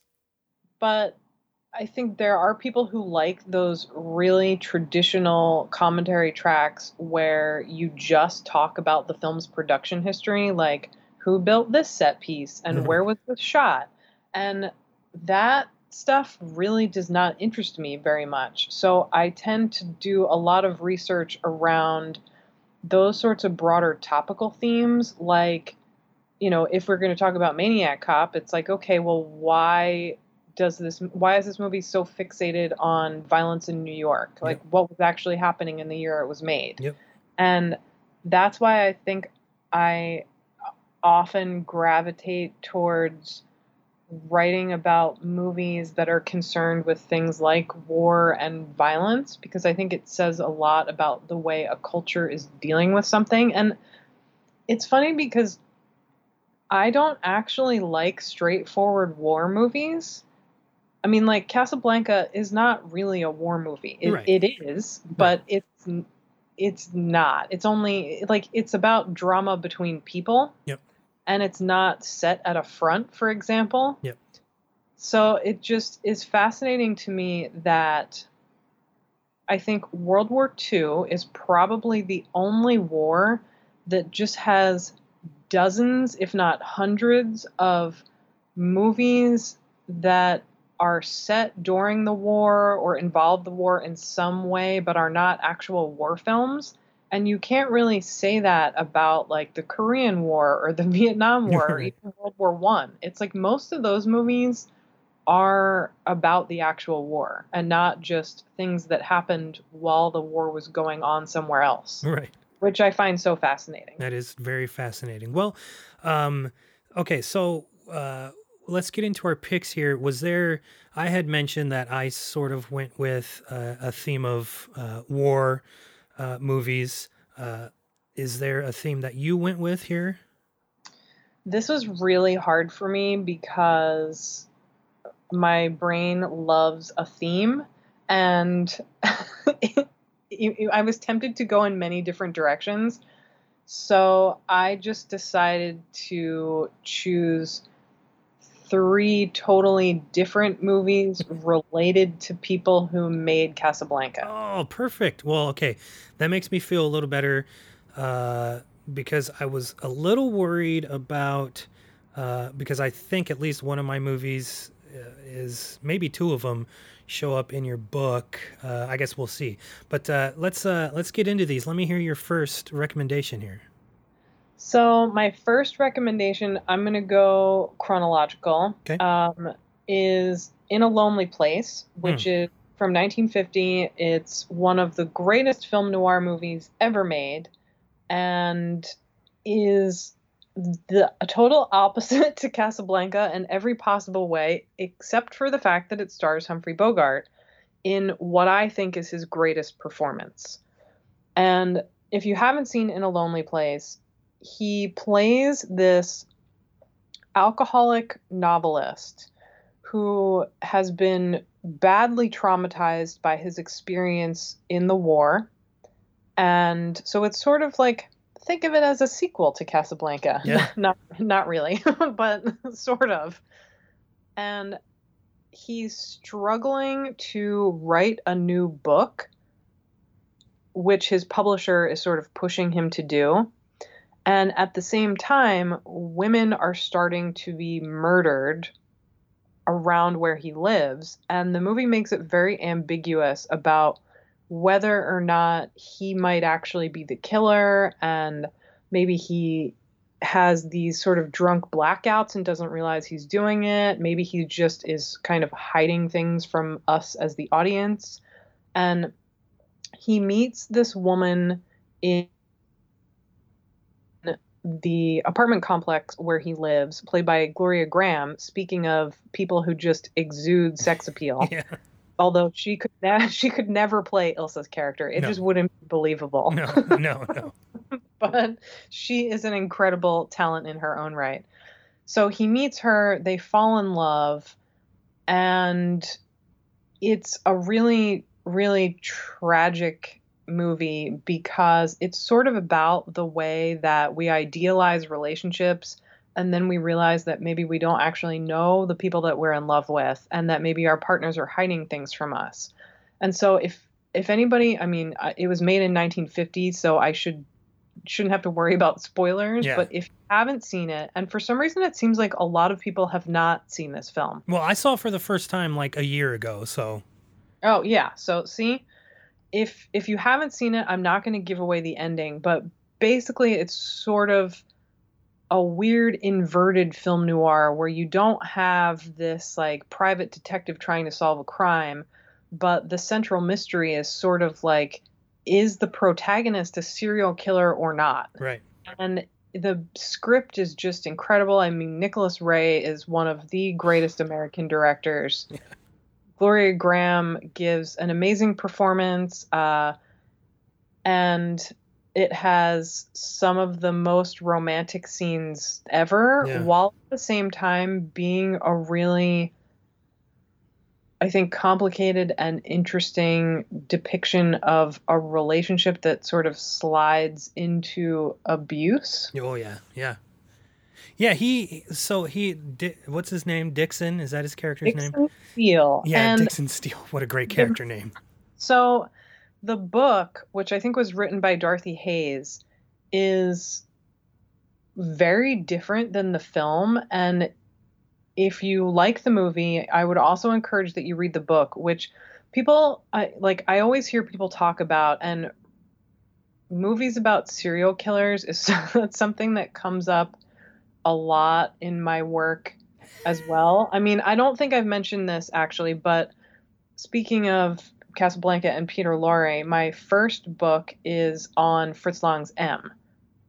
So I've done, you know, a lot of historical research about early serial killers and something that comes up in a lot of pop cultural criticism is women complaining that only men want to watch serial killer movies and why is it a subject that we keep returning to but you have all of these really great and i'm sorry this is this has nothing to do with casablanca No, it's totally fine. you have all these great female writers like Patricia Highsmith, who wrote Strangers on a Train and The Talented Mr. Ripley. And In a Lonely Place is another example of this, where it's this like genuinely really nasty book about a serial killer that's so much nastier than the movie. Hmm. So it's not not just men. That that's interesting. Well, okay, so I was just uh, okay. Two things. One, uh, think of uh, Dixon. I kind of think of Dixon Steele. I looked at him as almost a uh, even more uh, kind of ground to a pulp Rick. Like th- Yeah. this, this is Rick. You know, like eight, ten years later, um, who has just been beaten down even more, and he's he's still alive and grinding, but just Barely. barely. yeah. Yeah, and it's I think it's also a really great example of the sorts of much darker films being made in the years at the end of the war and after the war. Most of them are film noir that look at the effects of trauma and the ways in which it can turn people really violent. And definitely Nicholas Ray returned to that subject again in his films, and Fritz Lang, you know, just can't get enough of it. Yeah, yeah. Well, you know, uh, so just earlier today, I was uh, listening to your commentary for I Start Counting, uh, which I think would make an interesting double within a lonely place as well. Oh, yes. I mean, I Start Counting is another one of those movies that I just I don't understand why nobody seems to have heard of it. I mean, for me, it was definitely something that I a title that I came across when I was researching serial killer movies. And I'm so glad that there's that Fun City Blu-ray and that Jonathan let me do a commentary. But some of these movies that I think don't get as much attention as some of the mainstream examples have so many more interesting things to say about things like violence. Oh my God, yes, absolutely. Well, especially those, uh, you know, uh, movies made in Europe. Um, you know, I think Oh, in yeah. the in the '60s and '70s are uh, absolutely fascinating. okay, so in a lonely place, if yeah, if you haven't seen it, it's absolutely a must. And you Um, want to be brutally depressed by a failed romance. Yeah. But it has some of the greatest lines of dialogue, like that where he says that thing about how like I lived when she kissed me and I Oh, died, yeah. left me. Oh, yeah, it's good. Well, and and he so yeah, they do that when they're in the car, and what he has her repeat it to him. That's such a um, again Humphrey Bogart, not sexy, but like that moment just seems really sexy to me for some reason. It is. And I think some of that has to do with the script and the chemistry between him and Gloria Grahame. But there is, and this is, if definitely they would make a great double feature, but it's interesting because there are these parallel car sequences. Oh yeah, In the flashback, when Rick and Ilsa are in Paris, there's a very, very similar Very. scene Yeah, in in a lonely place but with him and Gloria Grahame and you're like oh this is dark yeah, it is. Yeah, well, I, I also like in in in a lonely place. She's she's driving, right? yeah Yeah, I, and I, I don't. Again, I don't know why. Uh, you know, that's just kind of, and I think that's Nicholas Ray, um, uh, I- I- just kind of flipping uh, stereotypes on their heads, saying, um, because you always expect the man to be driving, right? I mean, God, even in 2021, which is sad, but uh, yeah, Yeah. I, I, that was just that scene in particular in the car is is very memorable, sticks out in my head. Um, okay, so uh, I did war films, and my first one is uh, Russian, and it is from 1957. It's called The Cranes Are Flying. oh that's definitely in my book Okay. Um, and it's uh, it's directed by Mikhail uh, what Kalatozov. Is that how you say his name? yes Okay. And uh, for anyone who hasn't seen this, uh, it's set during the German invasion of Russia during World War II. And uh, you have these two young lovers, Veronica and Boris, uh, who are separated when Boris volunteers for the army. Their their draft notices are going around, and and he really wants to go, but his his number hasn't been called yet, and so he ends up volunteering. Uh, and they had set a date, saying, "Okay, we're going to meet down at the at the water at this time on this day." And she goes, and he's not there because he had volunteered and he's been called up to duty. And uh, so the attacks become more frequent and deadly uh, on this little uh, on this city. So Veronica moves to uh, is it I think it's Siberia with Boris's Yeah. family, and they start working in this like laundry uh, joint.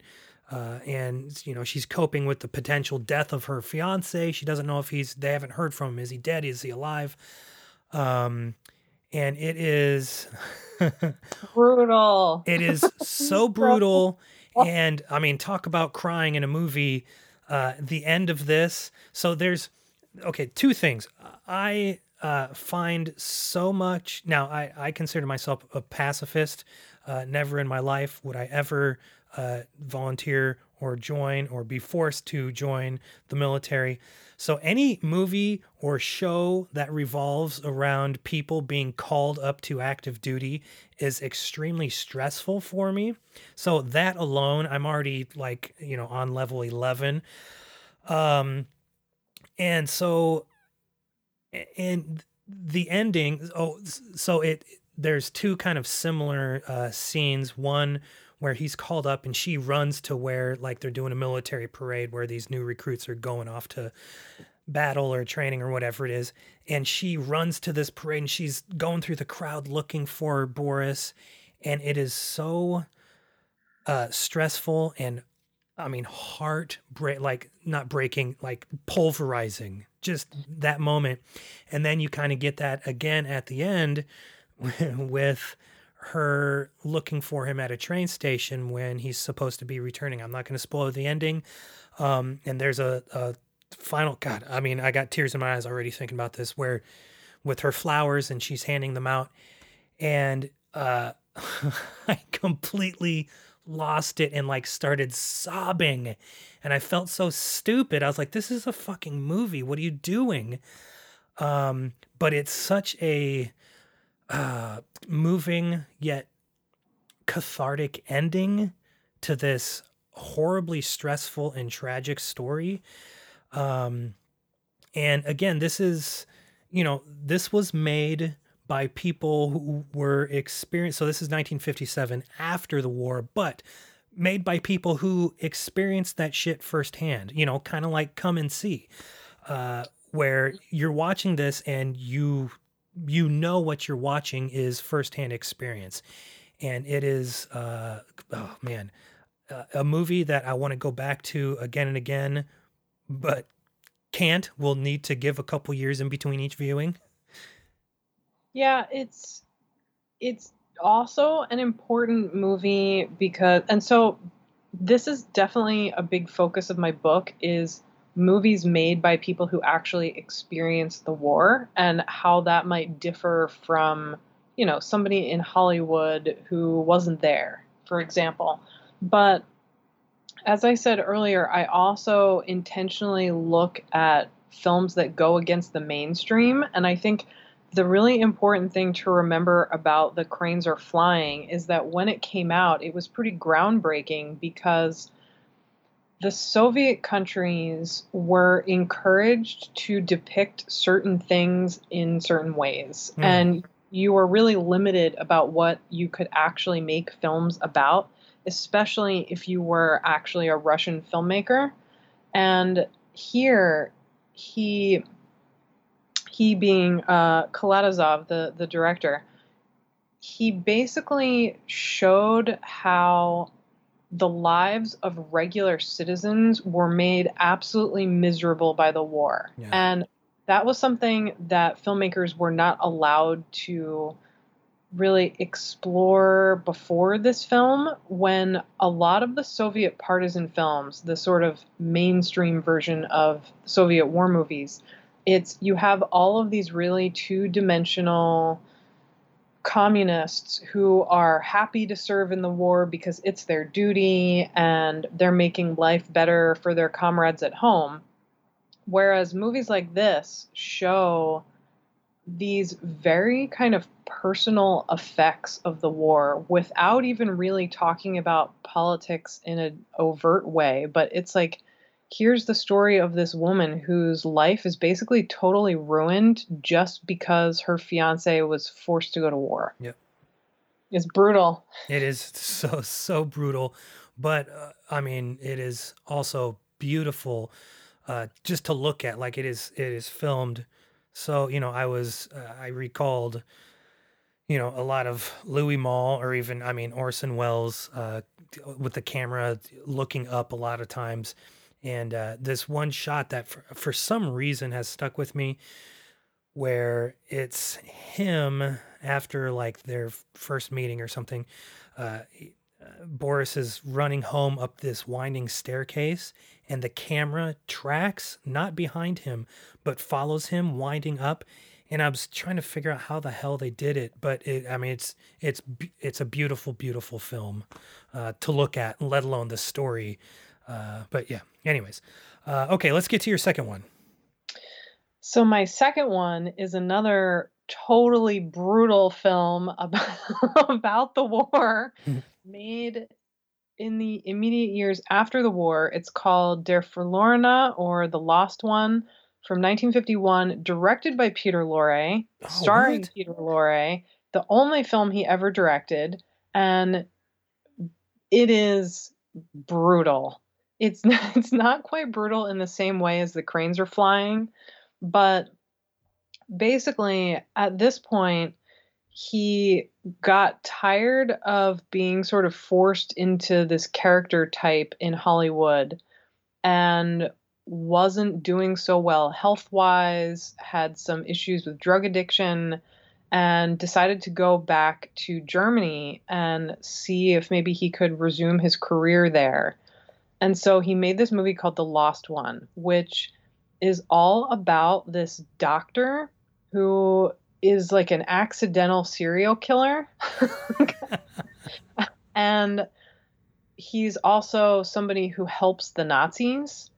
And so Lorre's character is just this really kind of despicable, unlikable protagonist who spends the entire movie wanting to commit suicide. And it's the whole thing is gorgeous, but it's shot in bombed out, uh, I think it's Frankfurt. Hmm. And so you just have this like rubble and decimation everywhere. And the movie is sort of set between present day, which I think is supposed to be 1950, and then there are flashbacks to what he was doing in the war. And there's this really interesting subgenre called the rubble film, which I write about in my book. Um, and they're movies that are sort of like the German equivalent to Italian neorealism, except the state of German cinema, especially I should say West German cinema, was really complicated because at the end of the war, you have the Allied powers who come in and just basically divide Germany up between them while they're trying to figure out how to best rehabilitate the country after the war. And so when German cinema is kind of cranked back up again in like 46, 47, it's really tightly controlled by Hollywood. And so a lot of the films have these kind of limited messages about the war. It's like on the surface, a lot of them are like, well, this is really fucking miserable, and everyone we love is dead. All of our homes have been blown up, but we have to have this message of hope because right. this is this is a movie overseen by Hollywood. right. But the Lost One has no message of hope, and it just it's like if you want to watch a movie about what it's like to be depressed the Lost One is the movie for you. But because it's Peter Lorre, who I think we often associate with being really charismatic and charming, it's very confusing to watch and it's definitely would be an interesting companion piece to Casablanca because like in a lonely place it is sort of an interesting look at like here's where we were during the war in the early years of the war and now here's where we are 5 years after the oh, war yeah. when everything is fucking miserable Yeah. and a lot of what interests me from movies made at that time especially some of the Italian neorealist films uh, the lost one definitely and some of the kind of edgier rubble films from Germany is a lot of them explore this idea that okay the war is over and fascism has been defeated but that has not made anything better. Things are still terrible. Yep. which i just think is such it's like yes it's obvious but it's so easy especially since we're decades removed from the war to think like oh all we had to do was defeat the nazis and now everything is fine and so many of the more complex non-mainstream movies from that time period are like no it didn't matter who won the war because everything's still terrible Right. Wow, that I didn't even I, I had no idea he had directed a movie. So this uh, is a must seek out for me. That is fascinating. Yeah, I think another th- thing like uh, I mean it if if you are able to you know watch these movies and and kind of relate uh, to where we are now like obviously uh, you know we went through our country went through like four years of absolute trauma and uh, you know, so many people thought, okay, on January 20th, we got a new president, so everything changed. Everything's fine now. And everything's fine now. Obviously not. Like, we're fucking still reeling and will be reeling for years. Uh, not to be such a huge downer. Um, and I try not to think about that, uh, but that's the absolute truth. I think about it all the time. I mean, so do I. I try not to, but like, how can you not, right? Oh, yeah. I mean, I really struggled after Biden's presidency was announced. The like weird, what was it, like a week and a half later or something? Right. Um, because I just by that point was so exhausted and I felt I didn't feel excited at all. And part of my brain was like, I should be like doing cartwheels in the street or something with, you know, with a face mask on, but still. Right. but I just like didn't care. And of course I wanted him to win, but I mean, I don't know that we need to get super into politics here, but like I have a lot of issues with this sort of liberal sense that like as long as things on the surface are fine, that means things are totally fine, Right. especially white liberals who I'm sure like both of us who are incredibly privileged. It's like that's why Casablanca is still so relevant because I think it's easy to see how people in those positions of privilege can just sink into selfish apathy where it's like, well, as long as I'm not being sent to a concentration camp, who cares? Exactly. Uh, that's exactly right. And and yeah, like I said, you know, I mean, I'm privileged, uh, incredibly privileged enough uh, to where I can, you know, take a day off and not have to think about it. Um, Yeah. but you know, I, yeah. Anyways, um, This is a, a very truthful conversation. yeah. Well, it, it is. Well, I mean, it again. I think, you know, we spend, you know, people like you and I spend so much of our time watching movies and reading stories and reading history, and uh, I I think that's important. Uh, learning and and I think that makes you a better human being uh, because you, you learn uh, what and and you try to understand what other people are going through or have gone through um, or went through and uh, I think that helps you grow as a human being.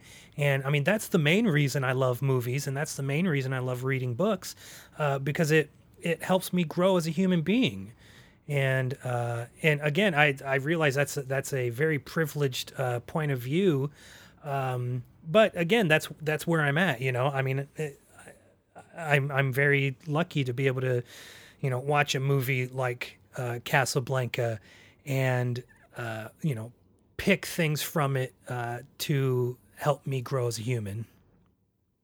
Oh, definitely. And I think for me, you know, I am, I guess you could say, not neurotypical. And so growing up, it was often hard for me to understand other people's behavior Hmm. or why, especially people who seem to be quote unquote normal. like if they did or said things that I didn't understand, it was really alienating for me. And so I think part of why I started watching so many movies is because it helped me kind of try to understand why people behave the way they do Mm, and why certain social conventions are the way they are. And so I think that's why, and I'm sure our conversation about Casablanca is a good example of this. It's sort of why I pick things apart, especially when it comes to human interaction like love or romance, because it just, some of it seems kind of confusing to me or, or like Yeah. incomprehensible at times. and so I think watching movies and definitely reading, I, I tend to read more nonfiction than fiction, but reading Same. a lot of historical narratives, I think has helped me understand other people a lot better. Yeah, I we are uh, simp- simpatico there, um, absolutely. Like I've, uh, you know, as a as a kid and and as a teenager uh, and a young adult, even I felt uh, different and didn't belong, and therefore retreated into, you know, different forms of art. and uh, uh, that helped me again grow as a human being. Um, welcome to Cult Movies Podcast Therapy Session. I know. Sorry. No, no, I love it. It's great. I love it. Um, okay, so uh, my second pick, we're moving to Japan. Uh, but during World War II, 1965, Seijun Suzuki's Story of a Prostitute, which I had hinted at last week talking to John Cribbs. Um, and I have you you've seen Story of a Prostitute, Samm? Yes. Um, so this is uh, again, like I said, set during World War II in Japan. You have this woman named Harumi. Uh, who travels up to uh, the Manchurian uh, province where she begins work at this kind of brothel for the local uh, army base, for the local soldiers. And she ends up falling in love with one of these soldiers and carries on this secret affair with this guy named Mikami. But his commanding officer has developed this um, like unhealthy and domineering obsession with Harumi. And uh, so this outpost where they're at is attacked. Uh, Mikami is wounded. He's like out in the trenches, and uh, Harumi runs up to him and lays with him, and they are captured by the enemy and and taken to the this like weird tower castle thing and just left there, um, almost forgotten about by these soldiers as they march off. And uh, Mikami is uh, you know, he, this is a great dishonor that he was captured and he wants to kill himself. He needs to die honorably. And so, anyways, they, they get back to their original base and he is court martialed because he was captured and didn't kill himself. And uh, another, uh, I will say, just a tragic ending. I won't tell you how it ends. Uh, but this was my first and so far only Suzuki film. Uh, oh. Absolutely gorgeous. I cannot wait to dig into more of his movies.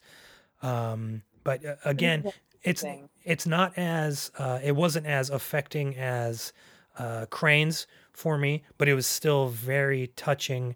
Uh, it's a gorgeous, gorgeous movie.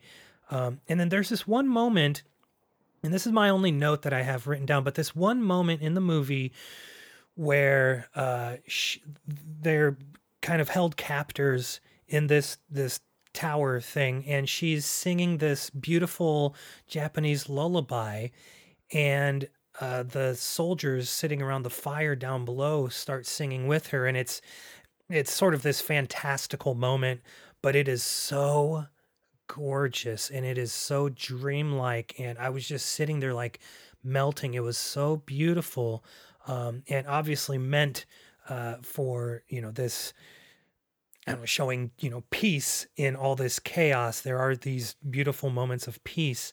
And i mean it got me it got me so damn peaceful and then it brings you back. Uh, but it's a it's a gorgeous gorgeous film. Yeah, and it's another interesting example of what we were talking about earlier in terms of how movies like Casablanca try to show this kind of asexualized importance of choosing morals over feelings, whereas Story of a Prostitute is all about sexual obsession, basically, and, and how the war interferes with that, and like duty, things like duty and honor and national identity clash with this really kind of turbulent relationship. yeah it and it's really fascinating thinking about um you know maybe the the the the, the, the oh man excuse me the two uh Kathryn Bigelow uh, her recent uh, kind of military movies uh where it shows like men who are like put their duty and their honor above their personal lives. Um and it's really fascinating thinking that this is 19 again uh, you know looking back at these older movies 1965 uh, it's always been a thing. Like that's always been uh, this kind of uh, dilemma. I don't i don't even want to call it a moral dilemma. This this dilemma that people feel between uh, duty to country and duty to either self or uh, you know a loved one whatever. Uh, but it, it's it's very fascinating. Yeah, I mean, Suzuki is a master. Okay, let's get to your third one here. My third one is actually way more cheerful than anything we have talked about so far. And I, I decided that because, so Michael Curtiz, who directed Casablanca, it baffles me why he's not a household name. I feel like a lot of those quote unquote golden age of Hollywood auteurs are names that regular people who like regular sorts of movies will often recognize. Right. And it just really kind of grinds my gears that a lot of the time if if somebody talks about Casablanca, it's like, well, who directed that? Yeah, It's right. like, all right, give the man a break. He directed d- dozens of movies, many of which are incredible, like Mildred Pierce, Angels with Dirty Faces, Yankee Doodle Dandy, which we've already talked about, White Christmas, which is one of the greatest Christmas movies of all time. I watch it every year. Yep. And so it really pisses me off that he is so neglected. And I don't know if some of that is because he was this, you know, Hungarian director who kind of tried to assimilate into Hollywood, but that definitely happened a lot with people like Otto Preminger and Fritz Lang, who are really celebrated and deservedly so. But what I wanted to do was to suggest uh, Curtiz Deep Cut, which is another one of my favorite Christmas movies of all time that my dad introduced me to. We started watching it almost every year. It's called We're No Angels. Uh, it's from 1955. It stars Humphrey Bogart. And it's this absolutely delightful movie where it's basically Peter Ustinov, who is one of my favorite actors of all time, and Humphrey Bogart just like hanging out and making jokes. but the, the plot is there are these three prisoners, Bogart, Ustinov, and Aldo Ray, who are in the islands and escape from prison on Christmas Eve and go to this town in order to kind of hide out until they can stow away on a boat and, you know, escape for real and go back to Europe or whatever the hell their plan is. And they come across this general store. And the general store is owned by, uh, I want to say, oh, it's Leo Carroll, I think. Leo, Leo Carroll and Joan Bennett play a married couple who are not really good with business, but they really love each other. They really love their their daughter, and they're happy. Except they're really bad at running this general store. And Leo Carroll's, I think it's his cousin, played by Basil Rathbone, to the nines. Basil Rathbone actually owns the store, and so he's coming to pay them a surprise visit to check on the profits and to kind of ask like why are you people such idiots? Like where's all my money?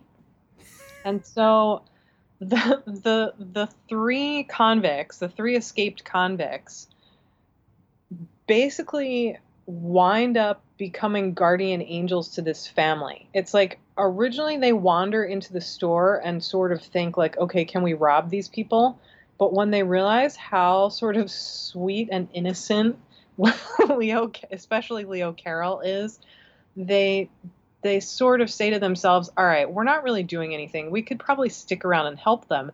And then Basil Rathbone shows up, and they're like, "All right, it's on," and and they decide that they're gonna save the family from Basil Rathbone, okay.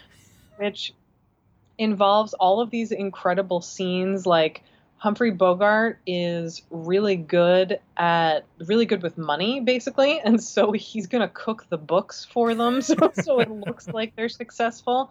And Aldo Ray has a pet viper named Adolf who he carries around and like I couldn't make this shit up. Who who he carries around in this little wicker basket and unfortunately they have to use Adolf at some point like people die in this movie so it's like a Christmas movie with murder in it. and it, it has a similar kind of Christmas Carol type greed doesn't pay message, but it just is so sweet and delightful. And Peter Ustinov, I could watch in anything. Like if he sat in an empty room and described paint drying, I probably would still be happy. Yeah. But it's like this great ensemble cast. And even though it takes place in the islands, so it doesn't really look very Christmassy, like there's no snow or pine trees, it's just such a perfect Christmas movie.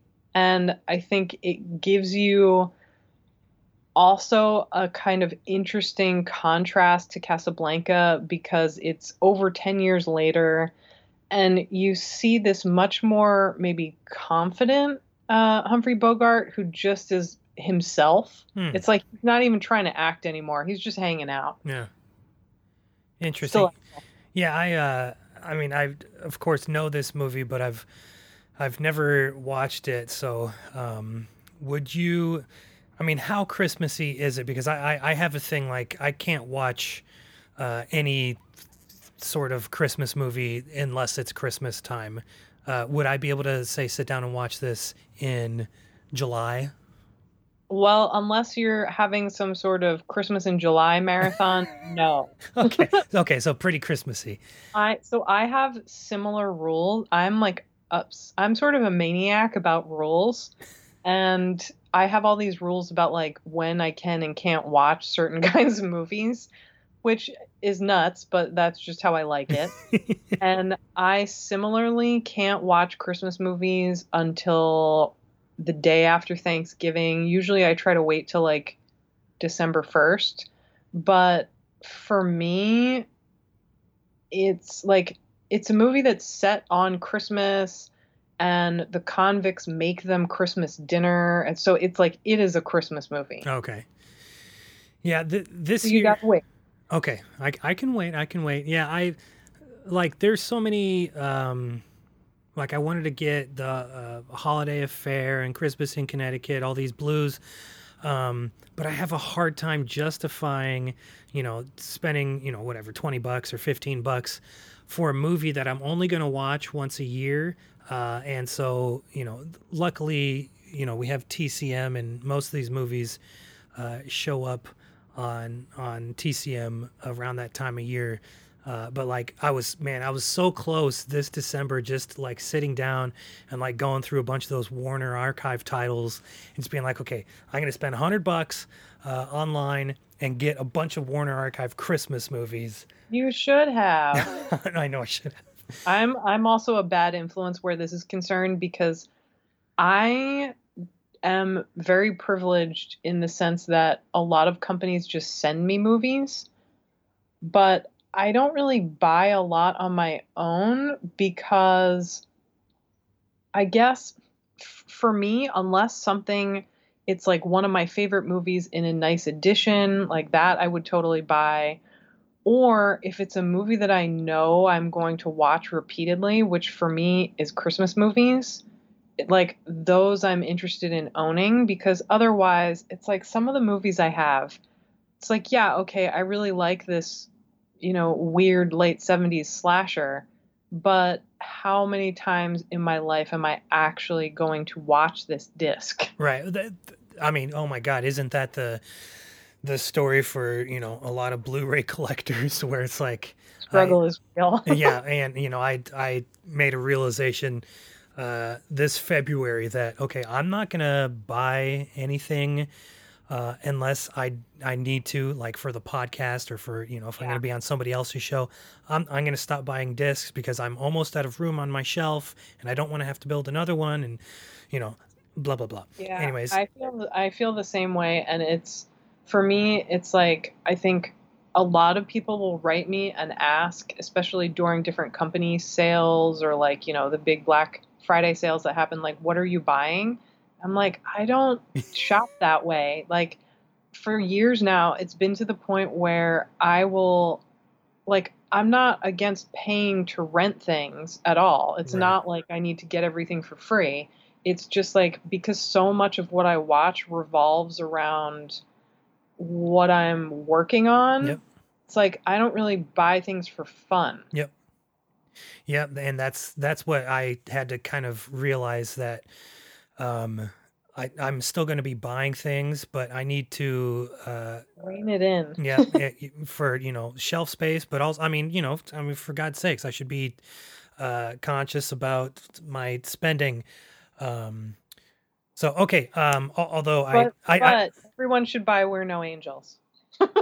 also uh, I did pre-order the uh, the Arrow Switchblade Sisters, uh, just because you and Kat and Heather uh, and uh, Alexandra. So uh, you know that was one that I probably won't show up on a show, but I had to own it. So Yeah, I am so excited about that. Kat and I recorded that track like last May, maybe. And I would say for the most part, when I record commentaries, they're at least announced within two or three months. But every once in a while, like, I want to say there's still one or two from maybe like a year or two ago that haven't been announced oh yet. oh my gosh, I mean, some of that has to do with these smaller companies if they're trying to bypass rights issues or Right. they found some additional elements to restore. It's like you just have to be understanding. Yep. But Switchblade Sisters is one of those ones where I knew we were going to have to wait a little bit to announce, but I was like dying and was so excited when it finally got announced and just the fact that both Heather and Alex are on it it's like all of all of my favorite people on one release basically yeah, yeah, it's on one of my favorite films crazy. Yeah, that was announced like the week uh, Heather was on, and uh, I was like, oh my god, this is uh, really really nice for me. Uh, I'll have to say. Okay, so uh, back to my third pick. I'll get through this real fast. Uh, not as fun and uplifting as We're No Angels. Uh, this is from 1969 from director Alberto Lattuada, uh, Fraulein Doctor. Have you? Is this? Did you write about this in your book? Oh, yes. Okay. So I did not actually write about this in my book because I tried to avoid some of these like war action movies unless they could be talked about in the context of other films if that makes sense. Yep. So like in my in my German chapters, I I basically talked about um,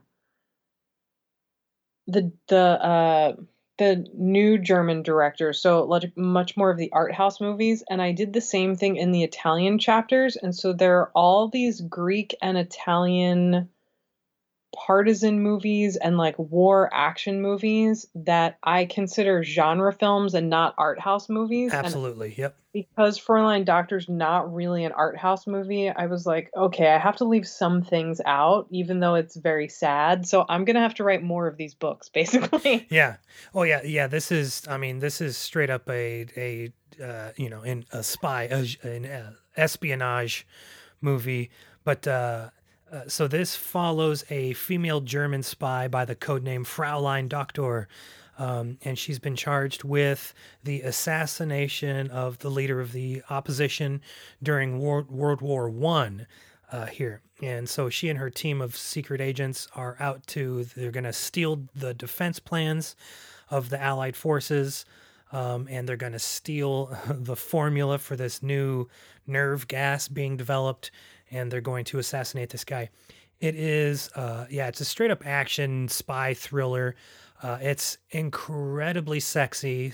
Uh, Suzy Kendall uh, plays Fraulein, and she She's is wonderful. Oh my, yeah, she is so so good, and uh, you know she seduces men and women alike, um, and it's uh, yeah, it's a very very sexy, uh, thrilling, exciting movie.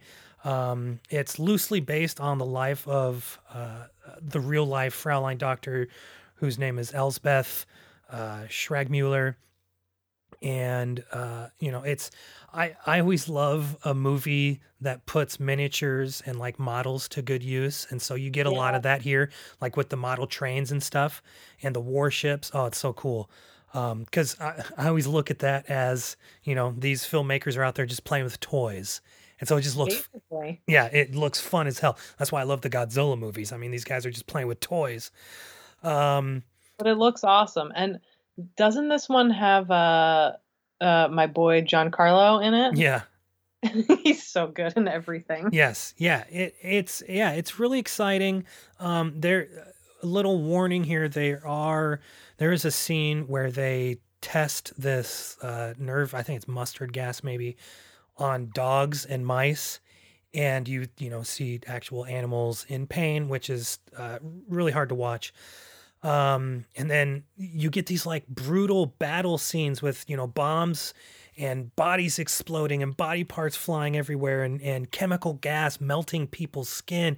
And it's really uh, as i'm talking about this i'm realizing obviously this wouldn't be in uh, a book about art house movies it's an action movie but it's really exciting uh, really sexy really fun um, and that's that's all i got on fraulein doctor It is very that's sort of the opposite of Casablanca in many ways, yeah yeah yeah it's while a- being about similar subject matter. Yeah, exactly. Yeah. All right, Samm. Uh, I went a little longer than I wanted to. I know it's late for you, uh, but I cannot thank you enough. Um, I know you're a busy person, but I would love to have you back again sometime in the future if you'd be down for it. Yeah, that would be great. I would love that. Thank you so much for having me.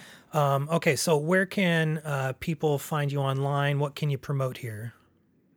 Um, so obviously, I think earlier we said that you can find the link to my book pre-order through my Twitter, which is just at Samm Deighan.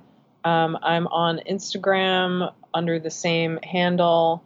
And people lately have been asking me a lot where they can find what commentaries I've done and things like that. So I should probably get it together and have like a basic web page. Yeah, I uh, I did that today. I googled it just uh, if I could throw down a list, and I went through a couple pages, and I was like, you know, I think I did that for Lee too at one point, Lee Gambin, oh and yeah, he like a lot. like there's there should be like a, a website dedicated to just lists of you know commentaries of you know where can you find you know Tom Walker stuff and Samm Deighan stuff and Kat stuff. I think that'd be great. Maybe I'll get on that. Who knows? Yeah, I definitely should uh, at least put together a, a basic page like that for myself because I think I'm now probably over a hundred commentaries, and oh so I gosh. I had a list for a while that I could like send people via PDF when they asked, but now I'm just like I can't even update it anymore. It's too it's too overwhelming. Oh, that's incredible. Yeah.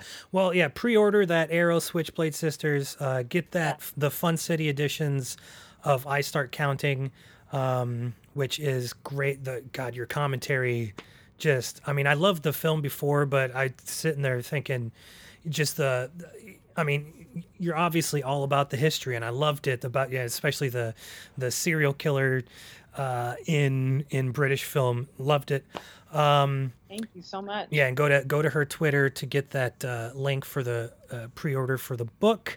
Uh, you can follow this show on Twitter and Instagram at Cult Movies Pod. You can follow me at AK Donnelly on Twitter, Instagram, and Letterboxd. That's A K D O N E L L Y. Thank you for listening. Next week we've got Stephanie Crawford on the show to talk about Anthony Perkins and Tuesday Weld and Pretty Poison. Are you a fan, Samm? I love Pretty Poison, and I especially love Anthony Perkins, and Stephanie is also wonderful. That's um, it's going to be super fun. Can't wait for that. Samm, thank you again. I can't thank you enough. This was so awesome. Thank you so much.